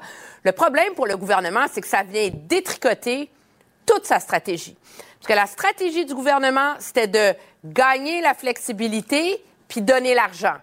Là, il se retrouve, si les ententes sectorielles où il y a l'organisation du travail, donc la fameuse flexibilité dont il y a de besoin, mais là, il se retrouve à ce que la flexibilité est rejetée, mais l'argent, il est toujours sur la table. Et ça, euh, Ben, faut qu'il le retire. moi, ça, je trouve Faut ça qu'il le retire. inquiétant pour la réorganisation de nos services publics. Oui, parce que tu tu veux pas euh, euh, avoir la- le beurre et l'argent du beurre. Alors donc, s'il n'y a Ben pas non. d'entente de principe, il n'y a plus d'offres ou il n'y a plus d'entente. Euh, on repart presque à, à zéro. Et bon, c'est bien sûr une mauvaise... On verra pour la suite, là, parce que c'est c'est un petit syndicat là, qui, a, qui a rejeté, qui représente à peu près 6 000 membres, euh, mais une incidence directe sur la FIC, là, l'ensemble des infirmières au Québec. On verra, on verra pour... Oui, exactement. Puis on verra aussi pour le, le reste du Front commun. Mais aussi, euh, c'est- c'est c'est des lendemains qui euh, vont être difficiles pour le monde syndical. Moi, je pense à... Je reviens à, à la FAE. C'est quand même pas rien. Hier, à Pointe-de-L'Île, on verra ce soir à Laval. Oui. Il y a un premier syndicat hier à Pointe-de-L'Île. Le- le- les, les dirigeants locaux de ce syndicat-là ont perdu la face hier. Euh, parce qu'eux, ils ont recommandé le rejet de l'offre. Et, et à 58 euh, les, les membres l'ont entériné, même si le taux de participation était anormalement bas, étonnamment. Mais, mais n'empêche, donc, il y, a, il y a un sérieux Mm. questionnement là, sur qui représente qui dans le monde syndical. Ça lance la question. là. Mais Mario, si le taux de participation a été seulement de 42% hier soir, il faisait voter les, les- les membres en fin ou en début de nuit. là. Com- comment se fait-il qu'on fasse voter les membres aussi tard? D'abord, euh, peu importe l'heure, écoute, t'as pris là, cinq semaines de ta vie que t'étais en grève, t'as pris une perte de salaire. Mhm. Tu nous as dit que l'éducation était en jeu au Québec, l'éducation publique était la table, la carrière des enseignants et futurs enseignants, tout se jouait dans cette négociation-là. Il arrive un vote crucial, la moitié, plus la moitié vote pas. Comment tu veux? C'est dur à comprendre. Ben, là, après ça, on nous explique, ouais, mais là, c'est parce que là, le syndicat, eux autres, le leadership syndical, ils voulaient que le monde rejette l'entente pour que le monde rejette. Comme, c'est comme les, syndicats de l'UCAM, les syndicats étudiants, là. Tu fais durer l'assemblée jusqu'à minuit. Fait que là, ceux qui voulaient pas la grève, ils se tannent. tu sais, là. Fait que là, On il va peut te rester juste dans la salle les dix. Mais c'est vraiment débile, là? là. C'est vraiment ça? Je peux pas croire. Ça n'a pas de bon sens. Oui, mais en, en parlant de lendemain difficile, c'est parce que tout ça revient à qui représente les syndicats. Parce que là, on a des ententes qui sont rejetées ou approuvées par même pas la majorité des membres, à même pas la majorité, parce qu'on prend, puis on a des votes de grève qui sont pris sans décorum intéressant. Je veux dire, à un moment donné, il va falloir revoir cette démocratie syndicale. Moi, je m'excuse, j'ai déjà fait partie d'un syndicat. Il y a déjà eu des votes sur des ententes de principe. Puis c'est drôle, le syndicat, il nous envoyait des courriels aux 45 minutes pour être sûr qu'on aille se loguer, pour Ouais. être sûr qu'on aille voter. On avait 24, 48 heures pour aller voter. Pourquoi? Parce qu'on voulait que le vote soit représentatif. Là, on se retrouve avec une situation où les rejets et les approbations sont pas représentatives. Ça va être quoi le climat de travail à la fin de tout ça? Paul, qu'est-ce qui va rester de la FAE en terminant? Ah, c'est une bonne question, mais c'est sûr que la FAE a un rendez-vous avec la FAE. Il faut dire que c'est, faut rappeler, là, c'est le syndicat le plus militant, vous le savez, né d'un schisme avec la CSQ euh, à l'époque. Mais, mais n'empêche, tout ce qui s'est passé, on le sait, les membres euh, ont perdu euh, un mois de salaire, n'ont pas obtenu rien de plus, pas un sou de plus que, euh, et même pas une condition de plus que les, les membres de la Des CSQ. moins bonnes conditions. Et même si ce sont des moins bonnes conditions, qui ont été demandées et négociées par leurs propres négociateurs. Donc, euh, ce, cette- ce syndicat-là, euh, j'ai- hâte de voir la suite, mais euh, c'est c'est clair que ce ne sera pas des lendemains euh, qui vont être faciles pour personne là-dedans. Emmanuel Latraverse, Mario Dumont, Paul Larocque, merci, bonne soirée. Au revoir. Probablement capable de vous battre à n'importe quel jeu de société, Mario Dumont. Tout en débattant des enjeux de société. société. Situation assez inédite. À des, une des municipalités qui est sur l'île d'Orléans. Euh, je vous résume ça vite. On a embauché une nouvelle directrice générale, une nouvelle employée municipale, euh, dont euh, les, citoyens, quelques citoyens qui en ont averti d'autres, ont réalisé qu'elle avait un passé, qu'elle avait été pas longtemps avant dans la région des Laurentides dans une autre, un autre emploi municipal. Euh, avait été, on avait déclaré qu'elle avait fait faute grave, négligence grave, ça avait mené à la fin de son emploi.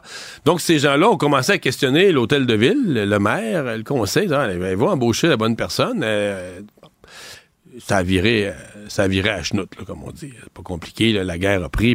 Et donc, tout ça pour dire que la municipalité a fini par envoyer une, une mise en demeure à près d'une centaine de citoyens et au journal local qui avait couvert l'affaire. Alors, tout ça a sorti aujourd'hui. Le feu est pris, tout le monde s'en mêle. La commission municipale, euh, la municipalité demande au ministère de faire une enquête parce qu'ils se considèrent victimes d'intimidation. La Fédération des professionnels des journalistes du Québec qui dit Hey, tu peux pas le menacer, un journaliste, l'empêcher de faire son travail euh, parce que là, t'aimes pas, pas le contenu de ce qui a, révélé la population. On va parler à un des principaux intéressés dans cette affaire-là parce que c'est lui, comme journaliste, qui a couvert l'histoire. Marc Cochrane, rédacteur en chef du journal Autour de l'île. Bonjour. Bonjour, Monsieur Dumont. Qu'est-ce que vous avez publié? Ah, rien. J'ai rien publié parce que à la tombée, on a reçu un appel de l'avocat de la municipalité de Sainte-Pétronille qui nous a dit que si on publiait quelque chose en lien avec euh, l'Assemblée de conseil euh, du 11 décembre, on serait poursuivi et on pourrait aussi avoir un financement coupé. Donc, ils vous ont pas fait retirer l'article. Ils sont intervenus avant même que vous ayez le temps de le publier. Exact. Et vous alliez publier un article qui résumait une séance publique de conseil, une discussion, des questions de citoyens, des choses qui étaient arrivées en public, là. Exactement, M. Dumont. C'était ça que je voulais faire. Puis c'était pas la première fois. C'est pas la première fois que vous couvrez le conseil, je présume, de cette municipale-là ou d'une autre? Euh, j'ai une carrière de 36 ans. J'ai fait beaucoup de conseils municipaux, mais c'est la première fois que ça m'arrive. C'est la première fois de l'histoire du journal qui, euh, lui, a 27 ans. Et donc, on faisait, donc, on faisait non seulement une menace, donc que vous allez être poursuivi si vous euh, publiez l'article, mais on laissait aussi entendre que, par exemple, des publicités ou des moyens de financement où la municipalité aide le journal, on pourrait couper les vivres. Exactement. Chaque municipalité de l'île d'Orléans euh, un montant qui va à la MRC, puis la MRC redistribue euh, chaque année un montant pour aider. Euh, on est un journal communautaire indépendant et non pas municipal, important de le dire. Je comprends. Et euh, donc, c'est hmm. ce qui est arrivé. Le, fond de l'histoire, vous le comprenez comment, vous? Parce que c'est une histoire d'embauche. je l'ai résumé dans ma, ma, façon tantôt, une histoire d'embauche qui a comme mal tourné. Là. Effectivement. Euh, mais il y avait comme une prémisse à ça, à savoir que lorsque, a un moment donné, il y a eu la municipalité qui a voulu euh, gérer de façon efficace les dépenses euh, qui sont faites par la municipalité, et euh, elle a voulu, la municipalité, que les bénévoles ne, ne, fassent plus de dépenses qui sont pas autorisées. Et là, il est arrivé euh, un souper et il y a eu des dépenses que la municipalité n'a pas donc, payer. Donc, il y avait un conflit qu'un groupe de bénévoles... en bloc. Je comprends. Il y a un conflit qu'un groupe de bénévoles qui a alimenté toute la, la grogne, là. C'est ça. Puis là, euh, par la suite, ils, ont, ils ont fait des recherches puis ils ont trouvé que ils ont obtenu, euh, via la loi de l'accès à l'information, une lettre que le maire de Val-des-Lacs avait transmis, euh, transmise à Madame Paquette. Et euh, ils ont mis la main là-dessus. C'est moi aussi, je l'ai eu par la loi d'accès à l'information, avec beaucoup de ratures dedans mais qui déterminait ce que vous avez dit tantôt. Les, mots que j'avais tantôt, le faute grave, négligence grave, donc on comprenait qu'il y avait ça lié à son à son départ.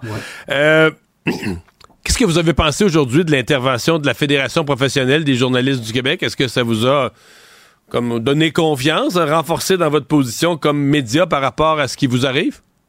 Absolument, absolument. Je remercie la Fédération là, pour sa prise de position qui était vraiment là, euh, en plein dans le mille. Ouais. Ouais.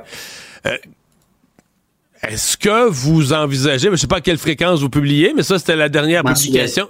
OK, mensuel. Donc, euh, là, vous allez publier pour le mois de janvier, je présume? Oui, le 25. Est-ce que vous allez parler de ça? trop tard, puis on peut pas publier le communiqué que la municipalité a. On est, on est en plein montage, là, fait que c'est trop tard. Est déjà on va trop regarder qu'est-ce qu'on va faire pour le communiqué que la municipalité a envoyé. Parce que là, aujourd'hui, la, municipalité, dit, je l'ai devant moi, je l'ai dans les mains, là, dit demander une enquête au ministère des Affaires municipales parce que la municipalité est convaincue de sa saine gestion, bon, ça on peut le comprendre, et considère qu'elle fait face à une campagne de, dénigrement, d'intimidation, de diffamation.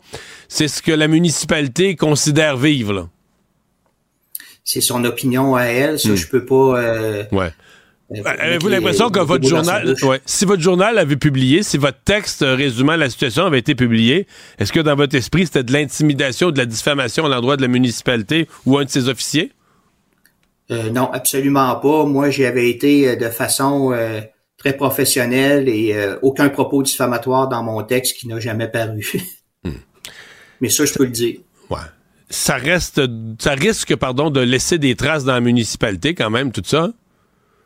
Oui, effectivement. Puis c'est un climat qui, pour l'instant, n'est pas agréable au sein de cette municipalité-là. Merci d'avoir été avec nous. Bonne chance. Marc Cochrane, donc, qui est euh, journaliste, donc qui avait fait ce texte euh, dans le journal autour de l'île. Les rencontres de l'air. Lieu de rencontre où les idées se bousculent. Où la libre expression et la confrontation d'opinions secouent les conventions. Des rencontres où la discussion procure des solutions. Des rencontres où la diversité de positions enrichit la compréhension. Les rencontres de contre de l'art. On parle de sport avec euh, Jean-François Barry. Salut Jean-François. Salut Mario. Victoire du Canadien hier au New Jersey. Euh, Montembeau qui joue la forteresse pendant que les jeunes comptent les buts. Écoute, ça a été un super match euh, de hockey hier, mais euh, oui, effectivement, les, les, buts des jeunes, euh, Caulfield, Joshua Roy aussi, Slavkowski. mais moi, je retiens beaucoup les arrêts de Samuel Montembeau, puis c'est de ça que j'avais envie de te parler. Si on avait donné le filet à Montembeau comme un numéro un depuis le début de l'année, où serait le Canadien? Parce que le Canadien, là, il est 13e. Il est à 3 points des séries, là. Hein? À 4, exactement. À 4 euh, points. Ah, mais attends un petit peu, je pense qu'on est plus proche de Toronto. Non, à 4 points des séries. Euh, à 4 points du Lightning de Tampa Bay et euh, même à, 3, à 5 points d'être troisième dans notre division, ce qui nous donnera encore plus une avance pour faire les séries. fait que si sais, hier, là, je t'ai parlé des statistiques un peu. Samuel Montembeau a été d'office pour 20 rencontres seulement depuis le début de l'année. Et euh, si tu. Donc, s'il était un numéro 1, il aurait, s'il était un numéro 1, il aurait gardé quoi 28 Quelque chose comme ça? Ben ouais, quelque chose comme 28. Les deux tiers, mettons, à peu près? Les deux autres en ont 24. Fait que si tu fais le cumul des autres, on a eu plus souvent pas Montembeau, on va le dire de même, même si c'est pas un, beau français, qu'on a eu euh, Montembeau devant le filet. Parce qu'hier, si les Devils prennent les devants 1 ou 2-0 en première période, parce qu'ils ont eu des chances A de, marquer, ben, le Canadien, probablement qu'on on le voit jamais, là, ce but-là de Slavkowski, à quel point il est important, puis Joshua Roy, puis tout ça, parce qu'on on est déjà plus dans le coup, parce que le, vent tourne. Donc, si on lui donne un, mettons 8 départs de, plus, euh, en prenant pour acquis que les autres, euh, Primo est à 500, puis Carlin est en bas de 500, donc c'est probablement un 3, 4 points de plus. Alors, le Canadien qui serait à côté euh, pour une place en série si on avait fait confiance à Montembeau.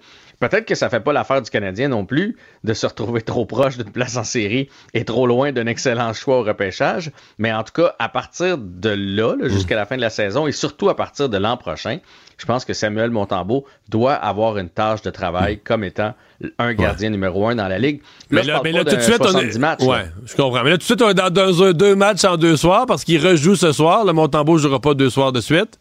Ouais, puis là, ça, c'est totalement justifié là, dans, ce cas-ci d'envoyer un autre gardien, puis ça devrait être toujours comme ça dans, dans la Ligue. Ce soir, c'est Caden Primo qui va être d'office pour euh, le Canadien contre les sénateurs d'Ottawa. Primo qui n'était même pas du voyage hier avec l'équipe, on l'a laissé se reposer. Il nous a attendu du côté d'Ottawa. Et pour vrai, le jeune, jusqu'à maintenant, nous offre de très belles performances. Là. Euh, parfois, il est un peu plus chancelant. Euh, parfois, il y a des petits passages à vide, mais de façon générale, sur toute la saison, il y a eu de très belles performances. Encore lors de la dernière rencontre, euh, ça a mal parti pour lui contre les Flyers, des, des poteaux, des barres horizontales. Heureusement, parce qu'il n'était pas compact devant son filet. Il prenait pas beaucoup de place devant le filet, mais il a fini finalement par se retrouver. Puis il est allé chercher un point au Canadien du côté de Philadelphie on faisait le bilan du euh, Canadien après euh, espèce de bilan de mi-saison, après 41 matchs, mais tu veux faire aussi le bilan des deux ans de Ken Hughes. Ben, ça fait deux ans aujourd'hui même qu'il est Ah oui, c'est aujourd'hui, OK. Ouais, ouais, ouais, ben oui, oui, c'est pour ça que, je voulais qu'on en discute un peu. Donc, ça fait deux ans qu'on l'a nommé euh, comme directeur général. Honnêtement, moi, je sais pas toi où tu te places, au-delà de l'équipe, puis tout ça, je lui fais confiance. Il m'inspire confiance. Je trouve qu'il est posé. Il fait de bonnes transactions. Il prend son temps. On a un bel exemple avec les trois gardiens de but. Il sait que c'est pas une urgence cette année, fait qu'il le donnera pas. Il donnera pas ses gardiens. Euh, je le trouve quand même assez transparent dans ce qu'il peut nous dire aussi en point de presse. Et jusqu'à maintenant, là, si on regarde, parce qu'on lui a laissé un, une équipe